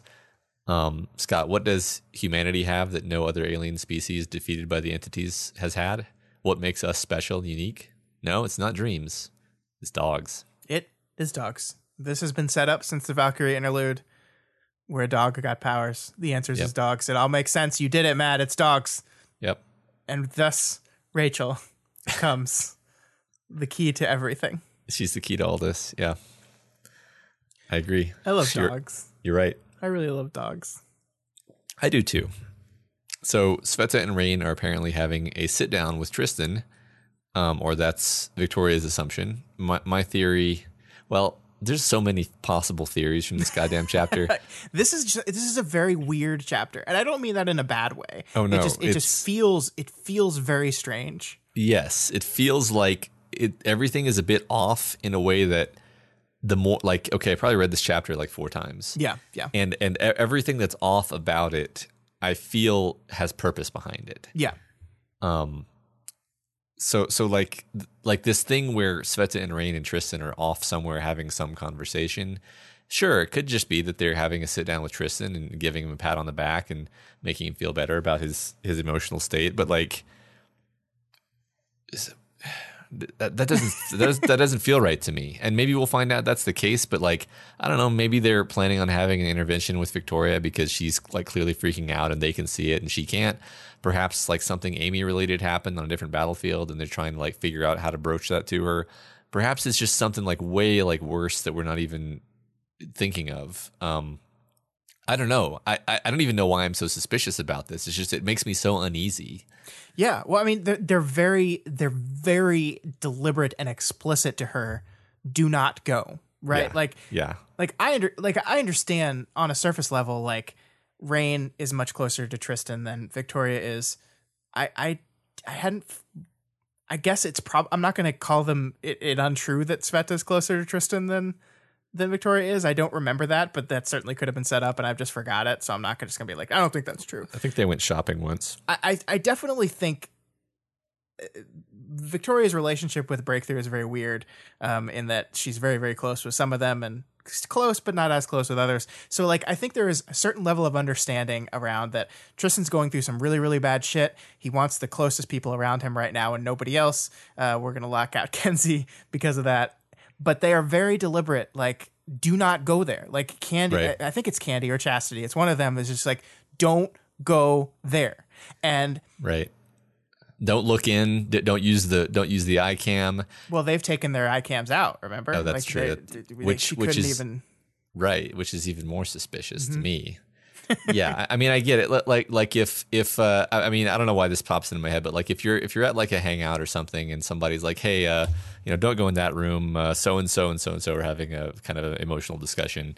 You you just be like, "Yeah, sure, whatever," and then like you walk into like another room, and then the person in there's like, "Hey, don't go in there." right. They're having an emotional discussion. Like, okay, what the fuck's going on? Like, like, like, why why is this so serious? You know? Yeah, well, it becomes it becomes weird at a certain point. it does become weird and it's like what's the worst that could happen if this is the discussion that's happening the worst that could happen is she walks in the door and they're like hey um go away Yeah. we we would like you not to be here right now thank you Yeah, and it's not like Tristan has ever disliked her, right? Yeah. So so her showing up, it wouldn't be like, "Ah, you've you fucked it up," right? It would just be, "Okay, you're here Yeah, now." yeah. Um, yeah. So I don't know. It's weird, man. It's, I- freak- it's yeah. freaking me out. There, and this is one of like 20 different moments throughout this chapter where i'm like oh this is weird it really is. Yeah. Yeah. So, so, uh, I, I, yeah i don't know I yeah. don't know.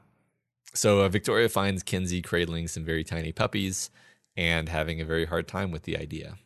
She says, "I ruin everything I like because I like them too much." You can't like a dog too much, Rachel said. she's and then right I and then I cried. she's right you can't there's so much love they have it's it's the most pure beautiful It's true. love ever I, dogs The most- the dogs most are life beings on earth. Yes, natural selection basically selected them to be the perfect organism. That's it. Uh, We just give a puppy to each and every shard. We're fucking fine. Yeah, Um, there's there's a lot to love in this Kenzie conversation. I mean, the the reflection on the dog is a perfect way to kind of show her general concerns and her self deprecating nature. Um, she's like, I'm gonna hurt this puppy. I'm gonna do. The, I, even a puppy is gonna turn me down. Even a puppy is gonna say, No, no, no, no, too much. Go away. Um, I, I just love that. I love it. Like as it's this perfect reflection of everything we've been worried about on her, uh, about her forever, forever. Um, and Rachel is there to be like, nah, you don't gotta worry about this. Trust me. This is this is. I I understand the way you feel, but you don't have to worry about this. yeah, totally. It's beautiful. Oh, Rachel, you're the best, best character. I love her so much. So um, we this get is some sorry, more. sorry, sorry. go ahead. sorry. This this is the moment where we get the third beat of "Hey, dragon, call dragon." Yeah, like we have this moment at the beginning of this chapter where Victoria is like, "I tried to call it." Like there's a there's a time jump between Victoria jumping off of Fume Hood and Victoria landing in the Fallen camp. There's a time jump that happens there, and we learn in the time jump Victoria contacted Dragon, and Dragon was like, "Eh, it's not right now. um, I'm busy." Uh, and then we get another beat here of uh, Victoria saying to Kenzie, um, I heard Dragon left me a message. And she's like, Yeah, yeah, just contact her later. And it's just like we're hitting this over and over and over again. yeah, yeah. It's it's it's building it up into. I mean, I, I don't know if it's building it up necessarily, but it is definitely like okay, yeah, it's- Emphasizing. It's, definitely going to be a thing that happens Yeah. in the near future. Yeah. Uh, Foil and Parian watch. Foil is now off with her old New York PRT teammates. Uh, get to take in some space, I guess.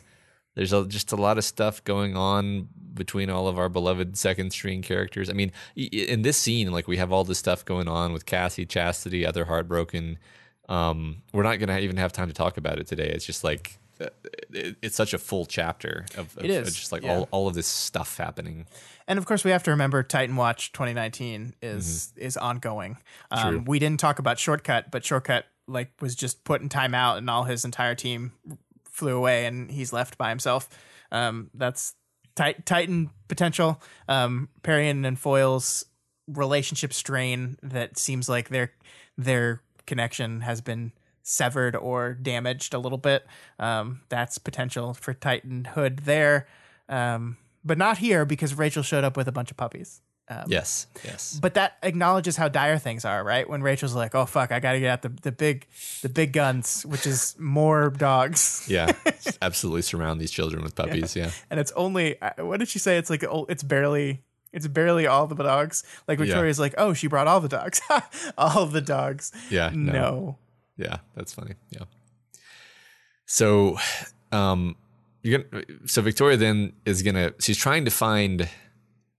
I forget who she's trying to find. She's trying to find Tattletale. She's trying So- to find Tattletale, but she accidentally finds her way to the church. Yeah, she's looking for the community center, Um, Yes. Uh, ch- chapter 1.1 watch uh, uh, again. so just so we're just so let's we're going over again. She uh, It's- get she get her phone buzzes. Yep. Um, she She ignores a call. she bumps into a shortcut and has an altercation with him. Um, now she's heading towards the community center. Um, doesn't quite get there, but she's heading towards community center. That's a that's an arc one event. It's interesting, and, and I don't know. This could just be a mistake, but earlier in the chapter, it was called like a civil center, and mm-hmm. then it morphs to community center after there's been a reference to Victoria's after her fight with uh-huh. Shortcut. It morphs to community center. Um, and I was like, is this something going on in Victoria's head? But I think someone else calls it community center I think too. Jester Jester also calls it community center. Yeah. yeah. So I don't, I, I don't know. Um, I don't know, but I mean, it's there though, right? Like the, the it's a it's a specific um um thing that is not cropped up elsewhere in the story. yeah, So- but my, my chocolate theory was like, she's like transforming these things to parts, to things from her past. Or or something. Yes, Yeah. I mean, and, and then of course, the next thing that happens is she runs into Uncle Mike, who again is a character who is sort of in. Well, okay, so so Uncle Mike is mentioned in chapter one specifically because Carol literally texts Michael will be coming by. Yeah. He So- is, he is at the, um, the he's at the barbecue. barbecue. Well, we, we only hear about what happened at the barbecue. We don't see him there, but he's totally in. He's totally in arc one, and he's mentioned in chapter one. So, Yep. yeah. So okay, speaking of Uncle Mike, when she sees him, it says, "It took me a second to connect the face to the mask." Scott, she only recognized her own uncle by connecting it with his superhero mask. uh huh. Um, dear That's- God. Any, anyway, I think this whole section with Uncle Mike is is what I called. Uh, uh, we've got Ward catnip earlier. Yeah, uh, it's a very lengthy conversation that we're going to have a lot to talk about. Uh-huh. Absolutely. And and I love before we get into the conversation in general, I just want to talk about the setup of it. She goes looking for the community center. Um and she says, "Okay, the community center is probably like the biggest fanciest building in this place. So I'm just going to go to what looks like the nicest building." And she forgets that they're in a fallen encampment and therefore the nicest building in town is probably a church. And so she inadvertently ends up in a church. And inside the church, they basically turned it into a makeshift medical uh, treatment place. So she's there, and someone looks at her and sees how damaged she is and how hurt she is, and it's like, "Do you want? Uh, do you want medical attention?" And she's like, "Oh, fine, okay, I'll do this." Um, and that's where she she bumps into Uncle Mike because he's working at the in, in Yeah. the church. Um, but I, I do think this is an interesting setting for a conversation, right? Because it's a the, a church is a place for spiritual healing. Um, it's been converted into a place for physical healing, and Victoria, while there, touches base with an old family member, and maybe maybe does a little bit of relationship healing before her hair starts falling out and that all goes down the tube. But there is a moment here where she's seemingly genuinely bonding with an uncle that she just doesn't really know at all. Yeah, I mean, she definitely has a moment of of peace here, um, which is like horribly shattered, and in fact, it's drawn into stark relief by the fact that she like suddenly realizes later that she's surrounded by injured people, and it's horrible. Um, and and if, if anything, it's like a whiplash effect that makes it feel even worse to her. Um, but yeah, Yeah. there's this there's this nice little interlude of of peace and connection. Um, you know, she she uh, I'm going out of order a bit, but she gets she gets a hug from him, right? Like we've commented many times, or the last the last few arcs, like she keeps kind of reaching out to offer like physical comfort to people, a hand on the shoulder, a hug. Um, never never really getting any that feels good. Like yeah, she she got some one on one time with Annalise, but like literally hasn't thought about it since then. Yeah. So like this this is the this is this hug from him actually I think is is kind of an important thing. Although even in that moment it's it's like ripped away from her immediately, right? So I guess I guess you could say that doesn't end up being super good either. Yeah, and it almost reinforces the fact that you touching me bad. Only Yeah. me only me touch you. True, Um, true. I mean, honestly, when this conversation started and she sees someone and like goes, "Oh, awkward, awkward, awkward, awkward," I was like, "Oh fuck, it's Annalise. This is going to be a fun conversation." Uh-huh. Didn't end up being true, but um, Yeah. Uh, so Victoria does a quick master stranger on Mike, and he tells her a memory about a time that she basically prayed to be a superhero as a young child, and she smiles at the memory, and he doesn't. So I know this is going to sound a little bit hypocritical after we were just like super suspicious of everything that's going on in this chapter, but isn't it fascinating how immediately suspicious she gets of this guy? Like, yeah, I, think so. Like, like just um, why? Uh, it, it did seem a bit out of left field. Like, really, like you you think there's a plausible chance that there could be like a master stranger thing happening right now? Mm-hmm. Yeah, I mean, like, it, what- it's it's not it's not fully out of character for her, but it is is a bit weird. Yeah. yeah, like what what is the threat? Like what's going on here? Is this like it, if if this is a master stranger situation truly? What's the play? Like what is what are people trying to do to her in this moment? I think she's just freaked out, man. Yeah, I, I- like, I- I, think that's the point. Actually, is like, yeah, Yeah. I mean, she describes she describes him healing her as as incestuous kind Right. of. Like I, I think that's such a powerful f- word in this moment. Like he's just treating her wounds. She's hurt and so he's touching her bare skin because he's treating it because it got really scraped up and her foot Yeah. might be broken. And she describes it as incestuous. It's such a powerful moment and of course relates to how she feels about family touching her in general, right? Like I think that's that's really that's really powerful. Um, but the, the thing that actually sets him, her onto this Master Stranger stuff is when he asks who is in your corner and who isn't. And it's basically Mike's way of saying, like, I'm about to talk like mad shit about this family. I need to know which of these people you actually like in case I talk shit about one of the ones that you like. yeah, Fortunately, that's not anybody. yeah, yeah. Just just Crystal's in her corner, and and I've never expressed any kind of suspicion that anything weird is going on with Crystal. So not at all. Crystal. So it's good. Yeah, Um, is fine, and nothing bad is ever going to happen. yeah. there. There hasn't there hasn't been any weird any weird foreshadowing about her. So, Mm-hmm. um, yeah, and then um, I mean, I don't even know where to start with to start with the Mike stuff, but I guess it's uh, my job to figure that out. So yeah. So there's basically three things broadly that I want to talk about uh, in this conversation, at, at least. Uh, one is is the great big info dump on the OG days of New Wave and the childhood of Carol, Sarah, and Mike. The next would be Mike's outsider perspective on Victoria that enables him to see the Dallon stuff that's going on with her that she doesn't see herself.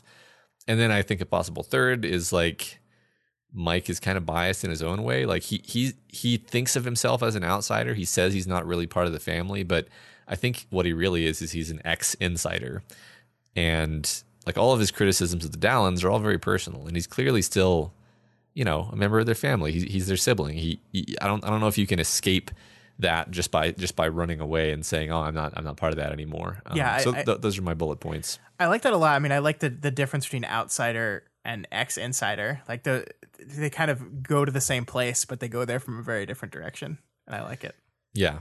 Um, so first, I mean, we we learned that the the parents after the girls were kidnapped and triggered, the parents sent the kids away to boarding school. So All- you kind all of them? all, all- all three of them, including Mike, who who really resented the fact that he was swept up into that. Um, the parents really just suck ass, and I feel really bad for everyone here. Um, basically, you have this idea of generational trauma beginning even prior to um, you know the uh, like it kind of seems like they were bad parents even before their kids triggered. If if Yeah. that was their response to their kids desperately needing help was oh get away from us. Yeah, yeah, all of you. Not even not even the, th their son who did not trigger. Still, you go too. You go too. We we can only do things all or nothing in this family. Um, and I think Mike actually says that specifically. Mm-hmm. And yeah, I mean, it's certainly not good people. And uh, it is, of course, this idea of trauma begets trauma. Like Victoria was not sent away by her parents, but she did go away, and they basically, you know, cut off contact, and that was her great uh, anger at them. Right? This this idea that she was in the hospital for two years. Uh, they came a little bit at the beginning, then her mom, then everyone just stopped coming, and they just cut off. So it's just like we we keep we keep repeating the same mistakes over and over again. It's a new wave, same as the old wave. Um, Uh, but I, I think this is really powerful because, like, we're, we're, I mean, it's just generally interesting in this moment that we're taking a person that is connected to Victoria and her issues with her family and and being introduced to a side of it she's never quite seen before. Um, Victoria is called Carol in this section Yeah. and we don't see her react to that feel like there is very little internal Victoria reaction to a lot of this conversation. Like, there's very little yeah and in general there's very little there's very little victoria reaction to anything in this chapter which is Yeah. but but but continue please But I mean, there's no Amy is brought up specifically, and we see nothing in Victoria's head about like her reaction to Amy being brought up. There's nothing around Carol. Um, she is very kind of closed off emotionally, at least from from our perspective. Um, in fact, there's moments of like smiling and Yeah. happiness in here. Exa- yes it, it, it's just so th- i think that's a big part of what feels off about her perspective in these chapters is like she's not reacting to things that she would normally be reacting to like being being compared to carol and she is reacting in ways like um like when um like when mike you know says the memory about her lying on the floor repeating that she wants to be a superhero like i i I- think i i just don't see this victoria necessarily smiling at that hmm Yeah, it, it it was.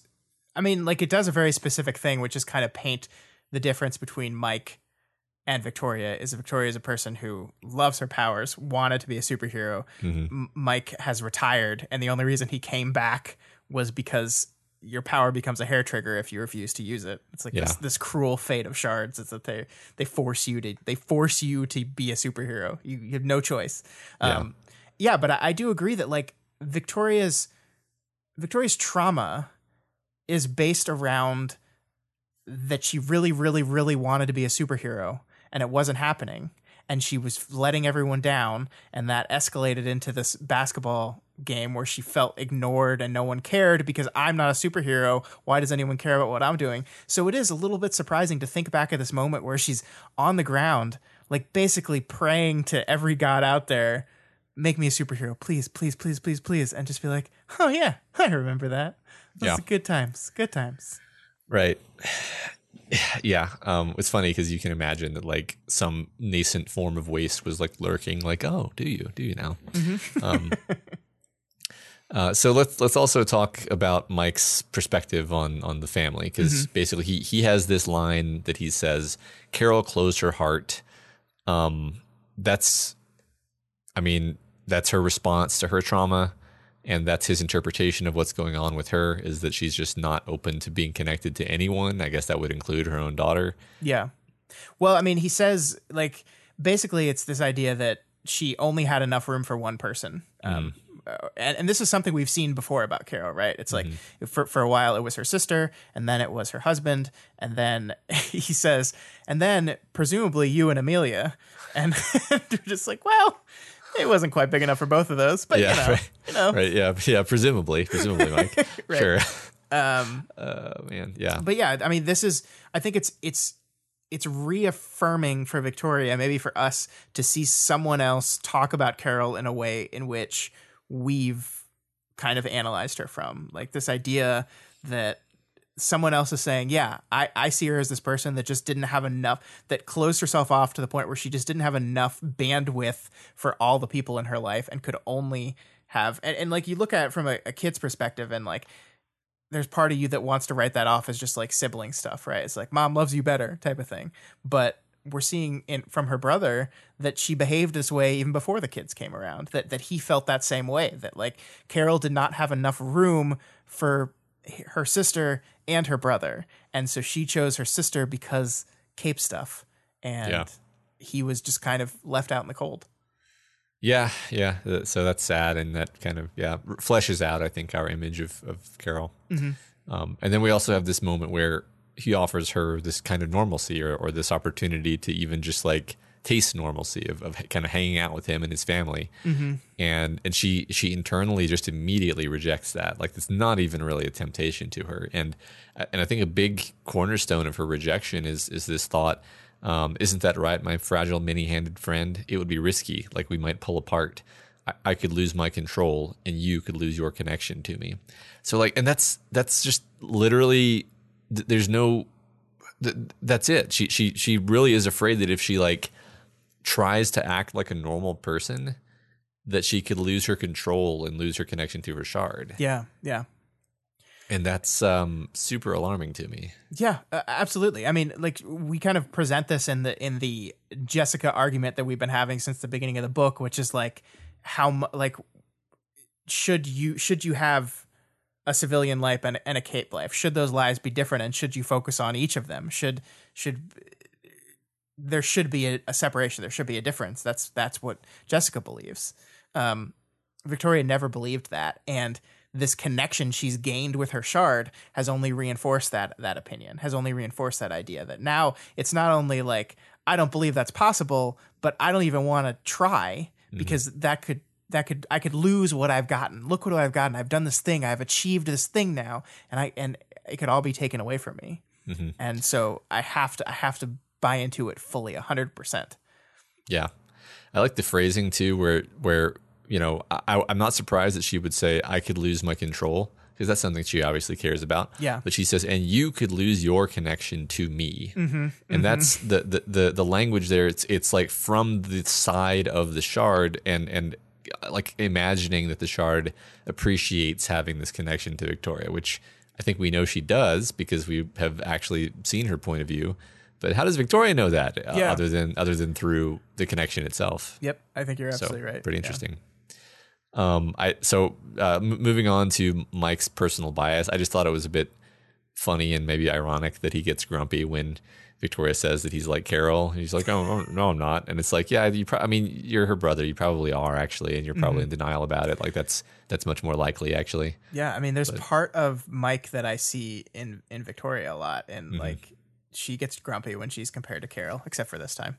Yeah. Um, I I I think I think there is like I think there's there's a real tragedy in this, especially in the fact that she rejects this family member because they are people that have suffered from this family. They have a connection in that. They this family has both done them wrong and they are upset about it. And they could at least like sometimes you just you, your your relationship with your family is irreparable, right? Like there's just there's too much bad blood, there's too much pain, and so you're never just gonna have a relationship with family you want. But here's a member of your family, someone you're connected to, someone that knows those people, has been through those that the same things as those people, and is there, you know, sharing these things with you in a very relatable way. And he extends his hand, and he just like nah, nah, and it's really sad. It's really sad. Yeah, just the the fact that she really doesn't have to think about it. Yeah. Mm-hmm. Yeah. Um, the the uh, everybody was enjoying this quote from the chapter. Any walls, any defense mechanisms I need to watch out for? He asked. He sounded like he was teasing. I could 100% believe he was still holding on to his own, that it was a genuine belief and a genuine worry on his part. No, I said, I don't think I have any.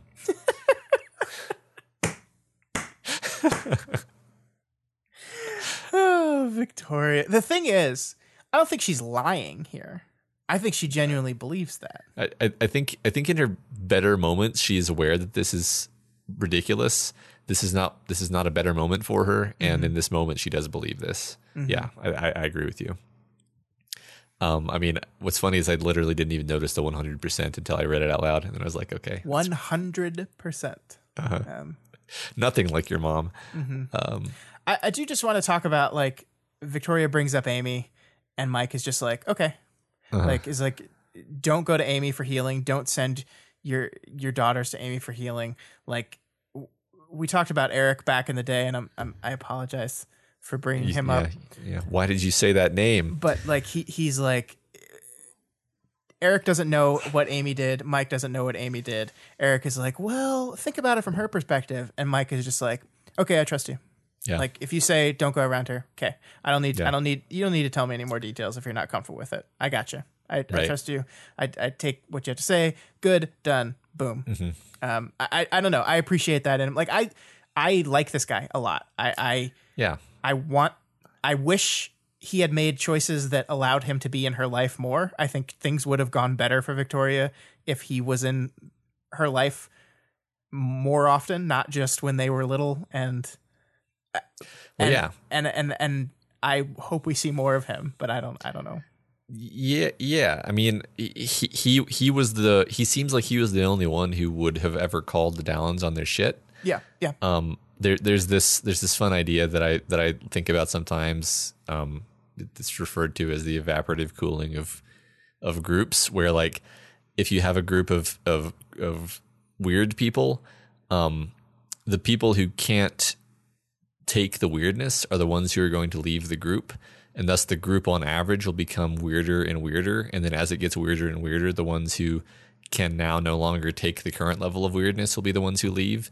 And it just becomes like the weirdest possible manifestation of itself where only the most tolerant people remain. And this is what happened here is he, he was a guy who everybody would have benefited from him staying around and calling Yeah. them on their shit Yeah. and because he left i mean i'm not i'm not trying to be too hard on him because i think part of it is you have to preserve your own mental health and, and Sure, when, sure. when you're around toxic people you, like you just you shouldn't be but but but it, it is just a true fact i think that victoria would have benefited from having someone like him around Yeah, I agree. so um, he then gives her a hug, which leads directly into horrifying, horrifying, horrifying, horrifying. I don't know why that's like such. I just love that writing, even though it's just the same word four times. It's so it's so like like you totally feel it, you know? It's powerful. Rep- repetition is powerful. Yeah, Um, whenever you start repeating a word, the immediate reaction I think is why is this word being repeated? It's important. It's emphasized. yeah, It, it, it it's powerful. Um, I like it. right. I, I mean, I hate it. I hate what's happening. Uh, yes, But I really like it. because her hair is falling out, Mm-hmm. and uh, her her skin feels sunburned, and Yeah. then she immediately becomes aware that she's surrounded by hurt, scared people, and she kind of mentally spirals out. And I- I think we can read between the lines and say that she's done that Victoria spaces out thing, except for all we know, she's like hyperventilating and and and like very visibly freaking out, and and then she kind of comes to her senses when Jester has now showed up and is basically flanking her with with Mike on the other side of her.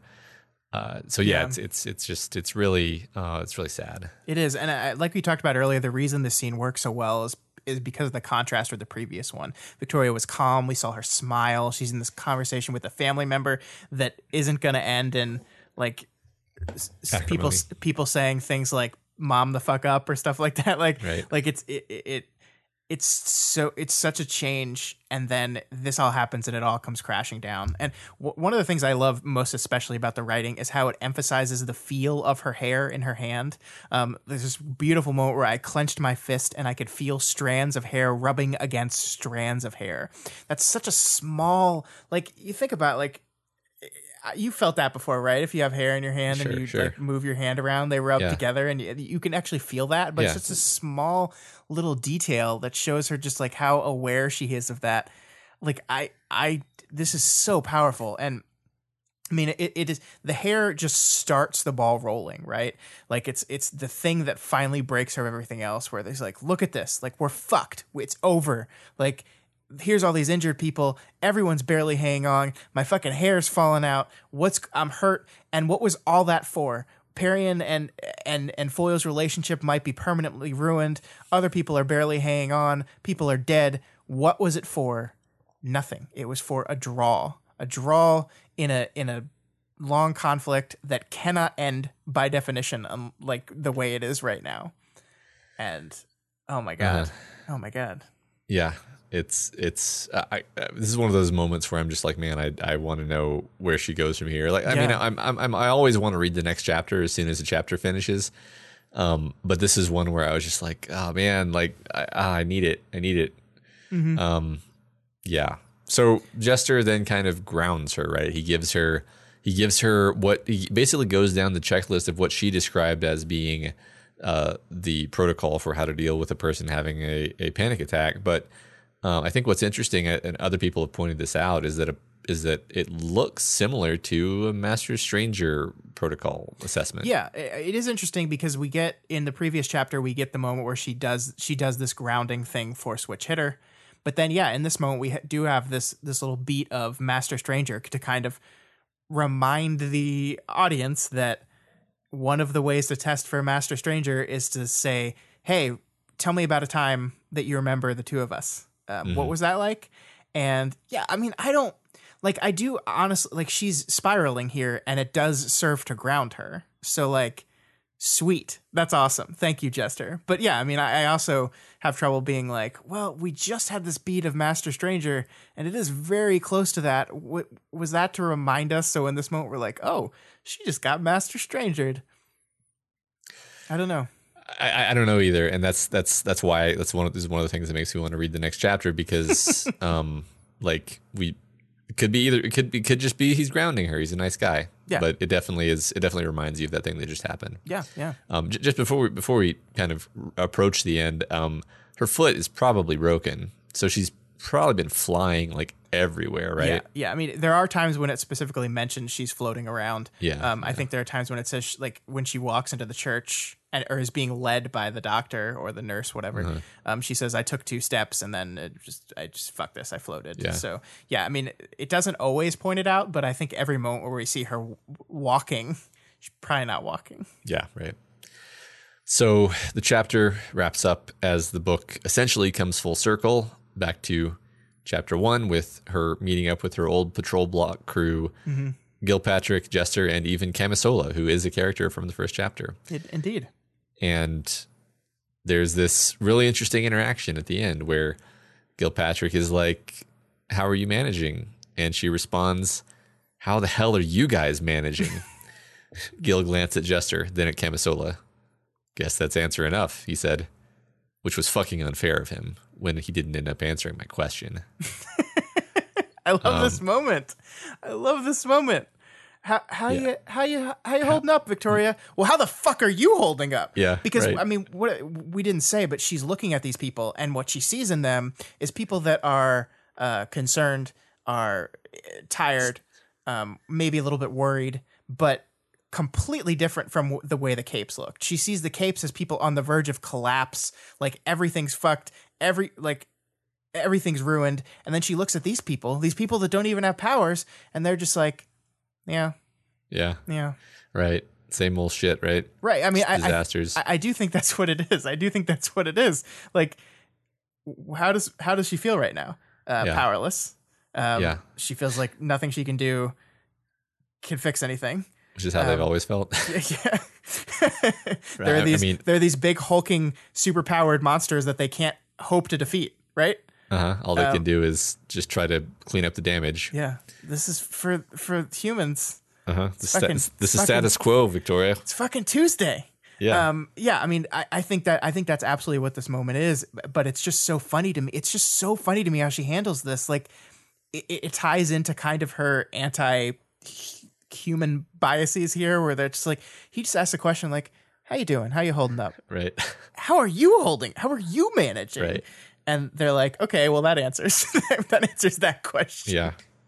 Yeah. um I, I I really like it. I I think it's a it's it's like we see her spiral and then Jester manages to like pull her back from the brink, I think. Like eh, whether it was Master Stranger or not, he does center her, he does ground her, and he brings her slightly back. She's still not doing great, but he does bring her back. And there's this moment of these are people that like at the very beginning of the book she had a lot of respect for. And she, I still I still think she does, but just Yeah. like that that the way to phrase that statement is just so inherently insulting. Like yeah. the capes aren't holding up well. How the fuck are you? Yeah. Like right. It, it's a bit rude to say how the hell are I mean, because I don't necessarily read it as like a friendly, sarcastic. How the hell are you guys managing? I, nah, I I read it as a like I'm a bit I'm a bit incensed that I'm look at me and look at you. You know. yeah. Um, so as we as we look back over this chapter, um, I think you and I p- probably tried to map every possible person, symbol, or thought from this chapter onto something in chapter one. That's true. Like at one point, I was comparing um, Titan Scotty to the car that crashes into the monument. Yeah, I think that was a stretch, Matt. and and and this is just an example. That's just a sample of of my thought process today. Um, but I mean, clearly there are some connections. I, I don't think everything in this chapter is a is a perfect um, parallelism in, in a sort of eclipse arc fashion, where No. where almost everything maps onto something. Um, but but but there's like there is a sense of coming full circle here, definitely, in, in some of these settings and images and people. Yeah, I, I totally agree with that. And the the thing that I'm still not, I, I still don't have a firm grip on is the why, right? Uh, we talked about this at the very beginning of the show. I still don't even know if I'm there. I mean, besides just the general feeling of things are coming full circle, um, I, I, I, I haven't gotten a grip on why are we why are we mirroring these beats why why does this feel like an echo and it's it's not the same echo because things are happening differently right like the first time she met shortcut that interaction didn't go that terribly Right. The- In fact, it went really well. I went Yeah. back and looked at it, and he only turns on her when he much later finds out that she's a cape. So Yeah, but this time, instantly bad. At the beginning, she opened her phone, read the text messages, and had a, a text conversation with her mother. Doesn't do that in this chapter. Um, eh, the whole Uncle Mike thing is almost like the inverse of the last of, of the barbecue. She talks to the one person she really didn't acknowledge or see at all. Um, it is it is the same but different. Um, yeah. In interesting ways. And we haven't gotten to the community center yet. Presumably, we will get there next chapter. But I think we need to pay attention to how, how those beats. Maybe it'll become more apparent. Maybe this time next week, will be like, oh, of course, it was this. Look, here's this beat that kind of reveals it all. But Yeah. um, until then, we can only just say it seems like we're we're echoing a little bit here. Yeah. And and just for posterity, I just I think this this will be enjoyable to, you know, people listening and then maybe it just kind of captures something of the feeling of keeping up with a web serial live because when you think there's something going on but you're not sure what you will go in some directions my friend. Oh, so yeah. this is this is my short list of the of the possibilities that i considered uh, and and mostly rejected. Uh, number one victoria is dead and a ghost. Number two victoria already went titan and everyone is just pretending that she's fine number three victoria's aura is doing something Number four, Waste has joined the network with Fume Hood, and she's now she's now in communication with her. Victoria is in a parallel dimension, and that's why things feel a little bit weird. Mike is not actually there. This is a hallucination. This whole chapter is actually Waste's point of view. This isn't precisely Waste's point of view, but a lot of Victoria's thoughts are Waste's. I actually think that's just true. Uh, the Titans aren't even actually there. It's all just Chardonnay's hallucinations. You didn't share that one with me. That's that's my favorite. And then this one wasn't mine. This one came from Feridian and uh, via Ovid in in a thread somewhere. Uh, the radiation actually comes from her phone, and uh, they're trying to assassinate the capes. or the radiation the radiation comes from the iCam, and Kenzie made a terrible mistake. Okay, that's There a you go. lot. That's a lot. Those are all the things that I considered. I'm not gonna say I'm not gonna say I believe all of them at the same time because that that would be wrong. Yeah. Um, but but I but I like I'm just kind of giving a sample of like what what keeping up with a with a story will kind of put you through sometimes. yeah, it's a unique experience, right? Like like like we said last week, we'll know the answers. We'll know all of what you just said is wrong. Maybe next week, maybe two weeks from now, right? Thanks. Yeah.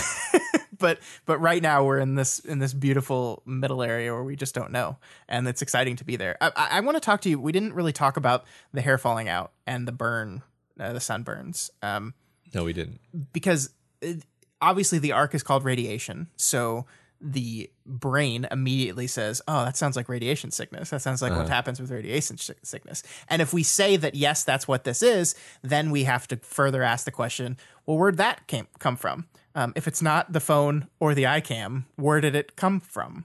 Um, and there's so many little beats and clues around here like the uh, i believe the the effect when Oberon like makes things float so he can use them is like this greenish yellow Uh huh. effect on them and I'm like, hmm, what about that? Um the Victoria is basically covered in fume hood smoke while she's hanging out on her shoulder. Right. There's all different things that could end up being a- a link to this.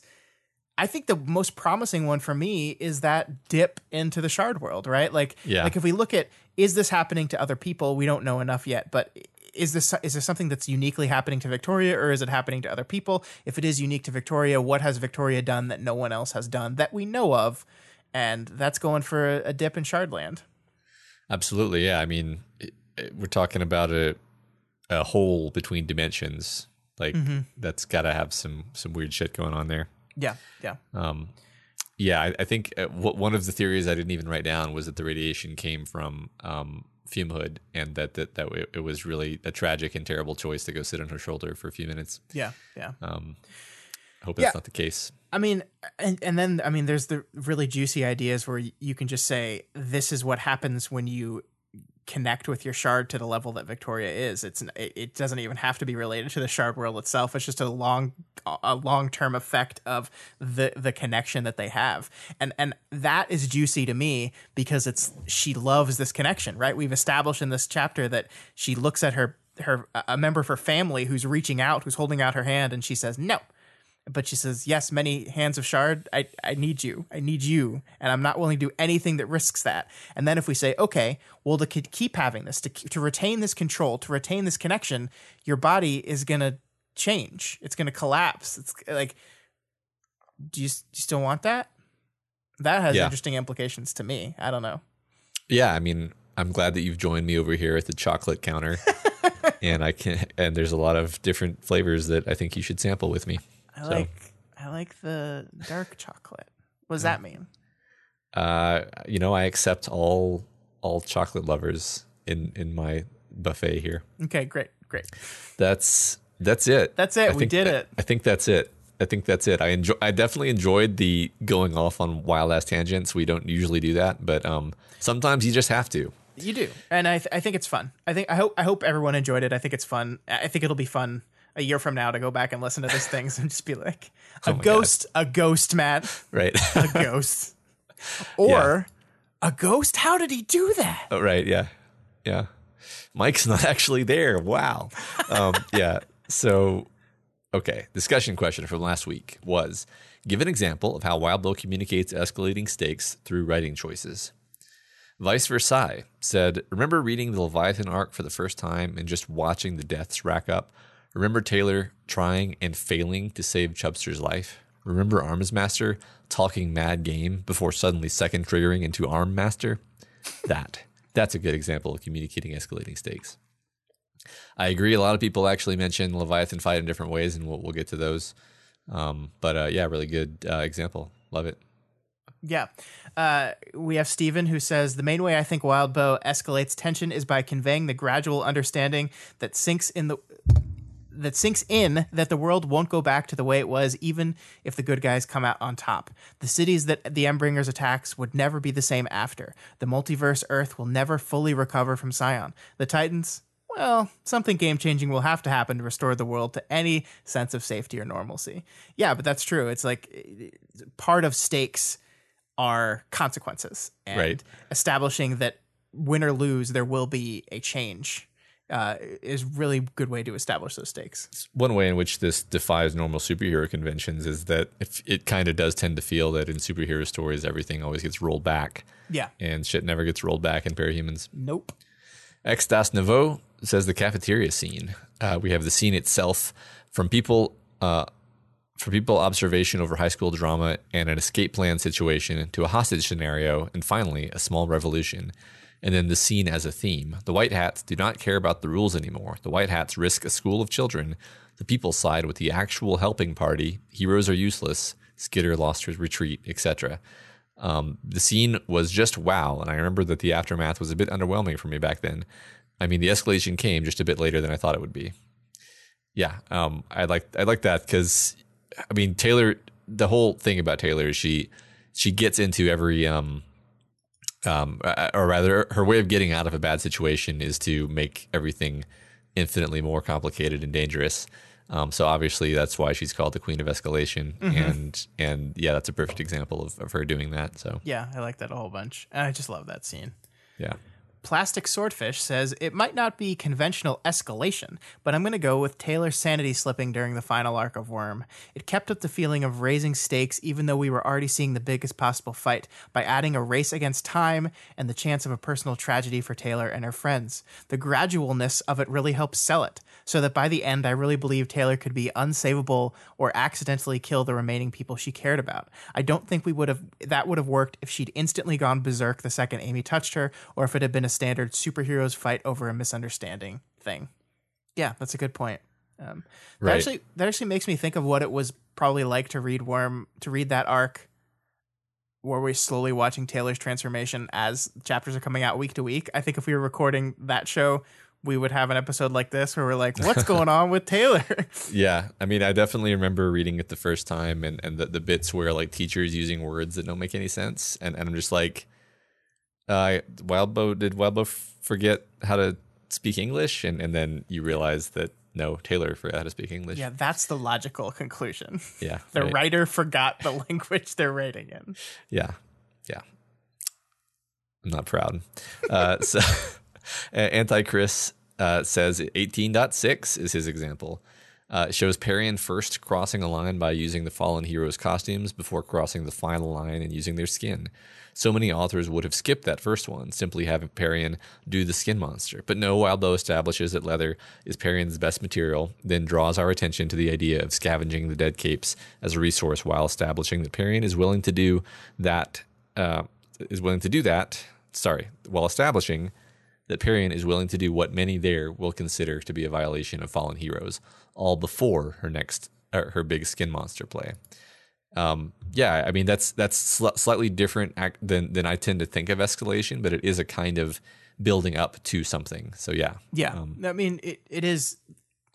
I, I like that because you could just raise the stakes, or you could raise the stakes, Mm-hmm. Right. and and uh, we you know we talked about the reason this works so much is exactly for the reasons that Antichrist is saying here that like it's it's we see the steps to Mm-hmm.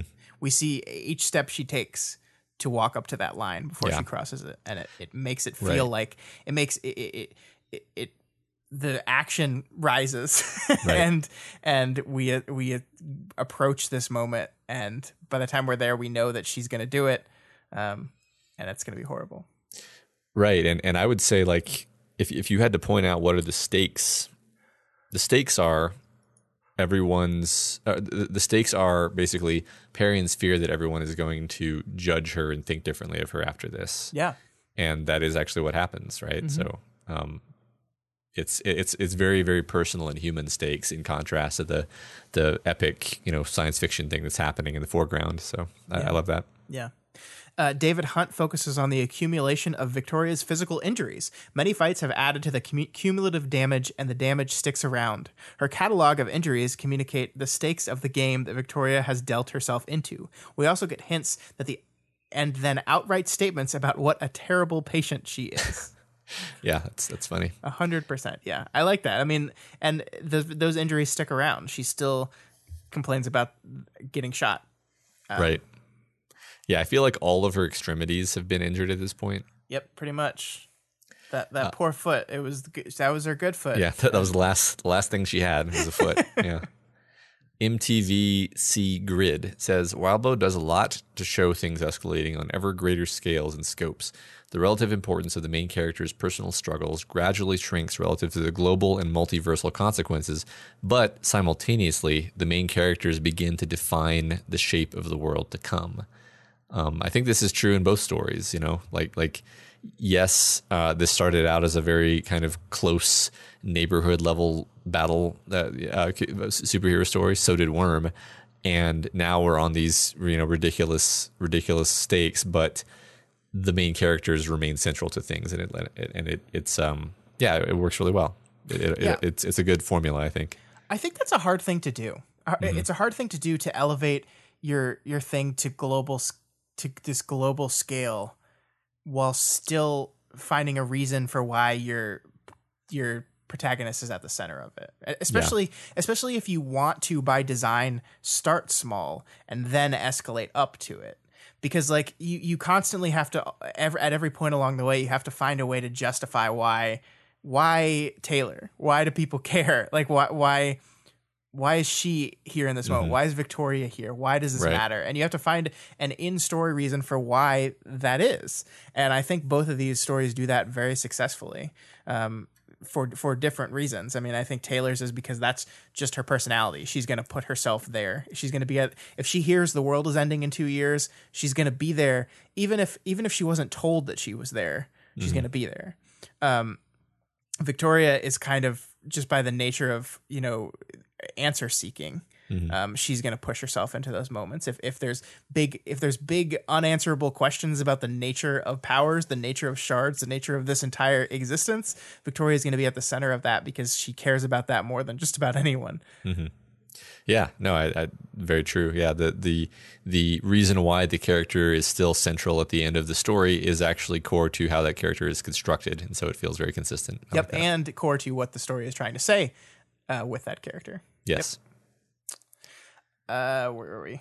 Sarah Sarah, Penguin. Penguin. talks about Weaver dice, specifically the version in Worm. Taylor gives a sense of the heavy risks involved by giving deadly outcomes relative relatively high likelihoods. That's true. That's true. That's, to Yeah. children, though, Taylor, they're they're just children. right. Um, but but it, you know it conveys it conveys the seriousness of the world very concretely. That she's like, yeah, look, like villains very likely to die. Everyone, every cape very likely to die. This is true, and we've seen this in the story. And you're like, oh shit, that's true. You Yeah. you, you feel it in the moment. Mm-hmm. SNES C talks about the Leviathan fight and being surprised that Empire 88 showed up. It really sold what a huge threat the Endbringers were to the point where some of the most wanted villains in the city were showing up to do their part. Yeah, absolutely right.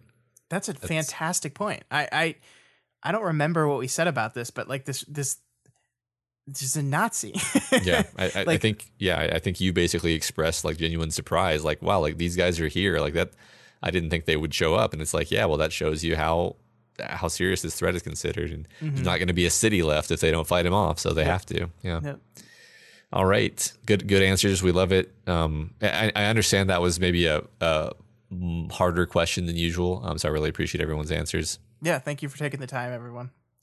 Um, so yeah, so it's a question for this next week. Tell us about a time Wildbow used an unusual technique to let us know how a character was doing emotionally. Ooh, I like this question a whole bunch. I think this is another challenging one, but I am very excited to see y'all's answers. Yeah, I usually feel good about a question when I think of it and then I can think of a few examples relatively easily, and I'm like, okay, Sure. then then people will surely think of more than I was able to think of. Oh, so, Oh, absolutely. They always do. Yeah. And that's all we've got for you this week on We've Got Ward. You guys are all part of this show, so feel free to provide us with advice, questions, or thoughts on this week's reading. You can reach us via email at gotwormpod at gmail.com or over on our Twitter account at gotwormpod. My personal Twitter is at scottdaily85 and Matt's is at moradinamail.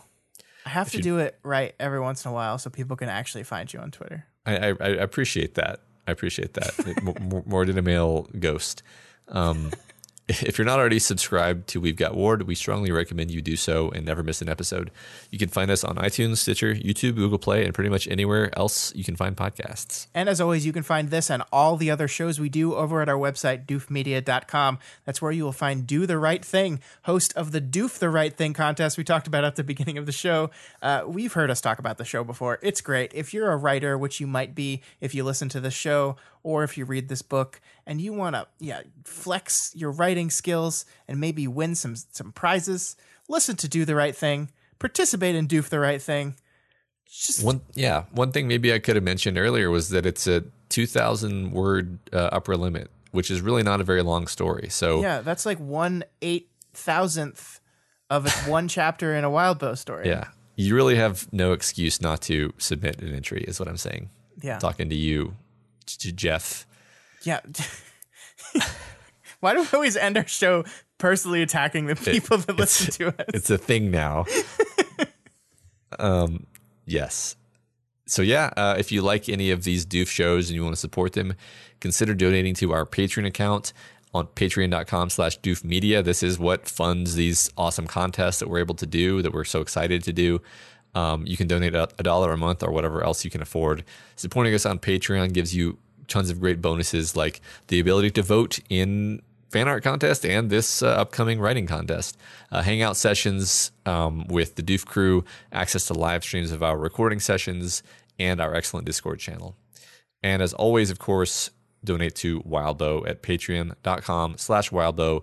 Uh, this is his world. We are just playing in it. Special thanks this week to new patrons Bidoofs, Stephen M, and the Alpha Spam. Thank you so much. We really yeah, thanks, appreciate it. guys. We really, really appreciate that. And of course, if you cannot afford to donate, right now, that is absolutely okay. There are tons of ways to help us out. Heading on over to Apple Podcasts or Stitcher or anywhere else th- that has reviews and leaving one of those reviews. Hit that five star button, write some nice words about us or some mean words. That's fine. Um, we have we have a new review. We haven't had a new review in a while, Matt. Oh my God. We have a new review from MC Minty Spice from Canada Okay. who says two brilliant hosts wow thank you show the beauty of the best superhero story Wild wildbow's parahumans is disse- dissected by two witty and analytical friends join scott making insane predictions and freaking out about morality he has that in quotes and matt expertly playing a poker, poker face they delve into the smartest deconstruction of the super, superhero genre with insight and in, infinitely creative world building deeply empathetic character writing, and a lot of thought put into the question why is the power to control bugs terrifying? Jokes aside, Matt and Scott have helped me truly elevate my appreciation for, for what already is my favorite web serial. They do excellent close readings and explain exactly what's do- doing right. I can't read today in an amazing series. I wholeheartedly recommend it to anyone who reads Parahumans, especially because you can listen to it as you read along. Well, MC Minty Spice, I love your name and thank you for that review. We really, Yeah. really appreciate it. Well, how do people write such good reviews? I don't know. I, I- I, it is my everlasting shame that as much as I ask people to review my podcasts, I don't, I don't do the same. I, I Yeah. do review. I'll leave them five stars, but I'm always like, what do I say? It's, it's good. It's good. I think I've reviewed like one podcast. I really need to stop being a hypocrite and, and get on that because I need to just. I the problem is the, the iTunes interface for reviewing is just so awful. that's that's the problem. that's terrible. all. That's the only reason. but yeah, we really, really, really love it. That we really appreciate that. Thank you yes, so much. thank you so much. That's all we've got for you this week. Next week we find out uh, what the fuck's going on with Victoria. Will we though? Will we? I hope so.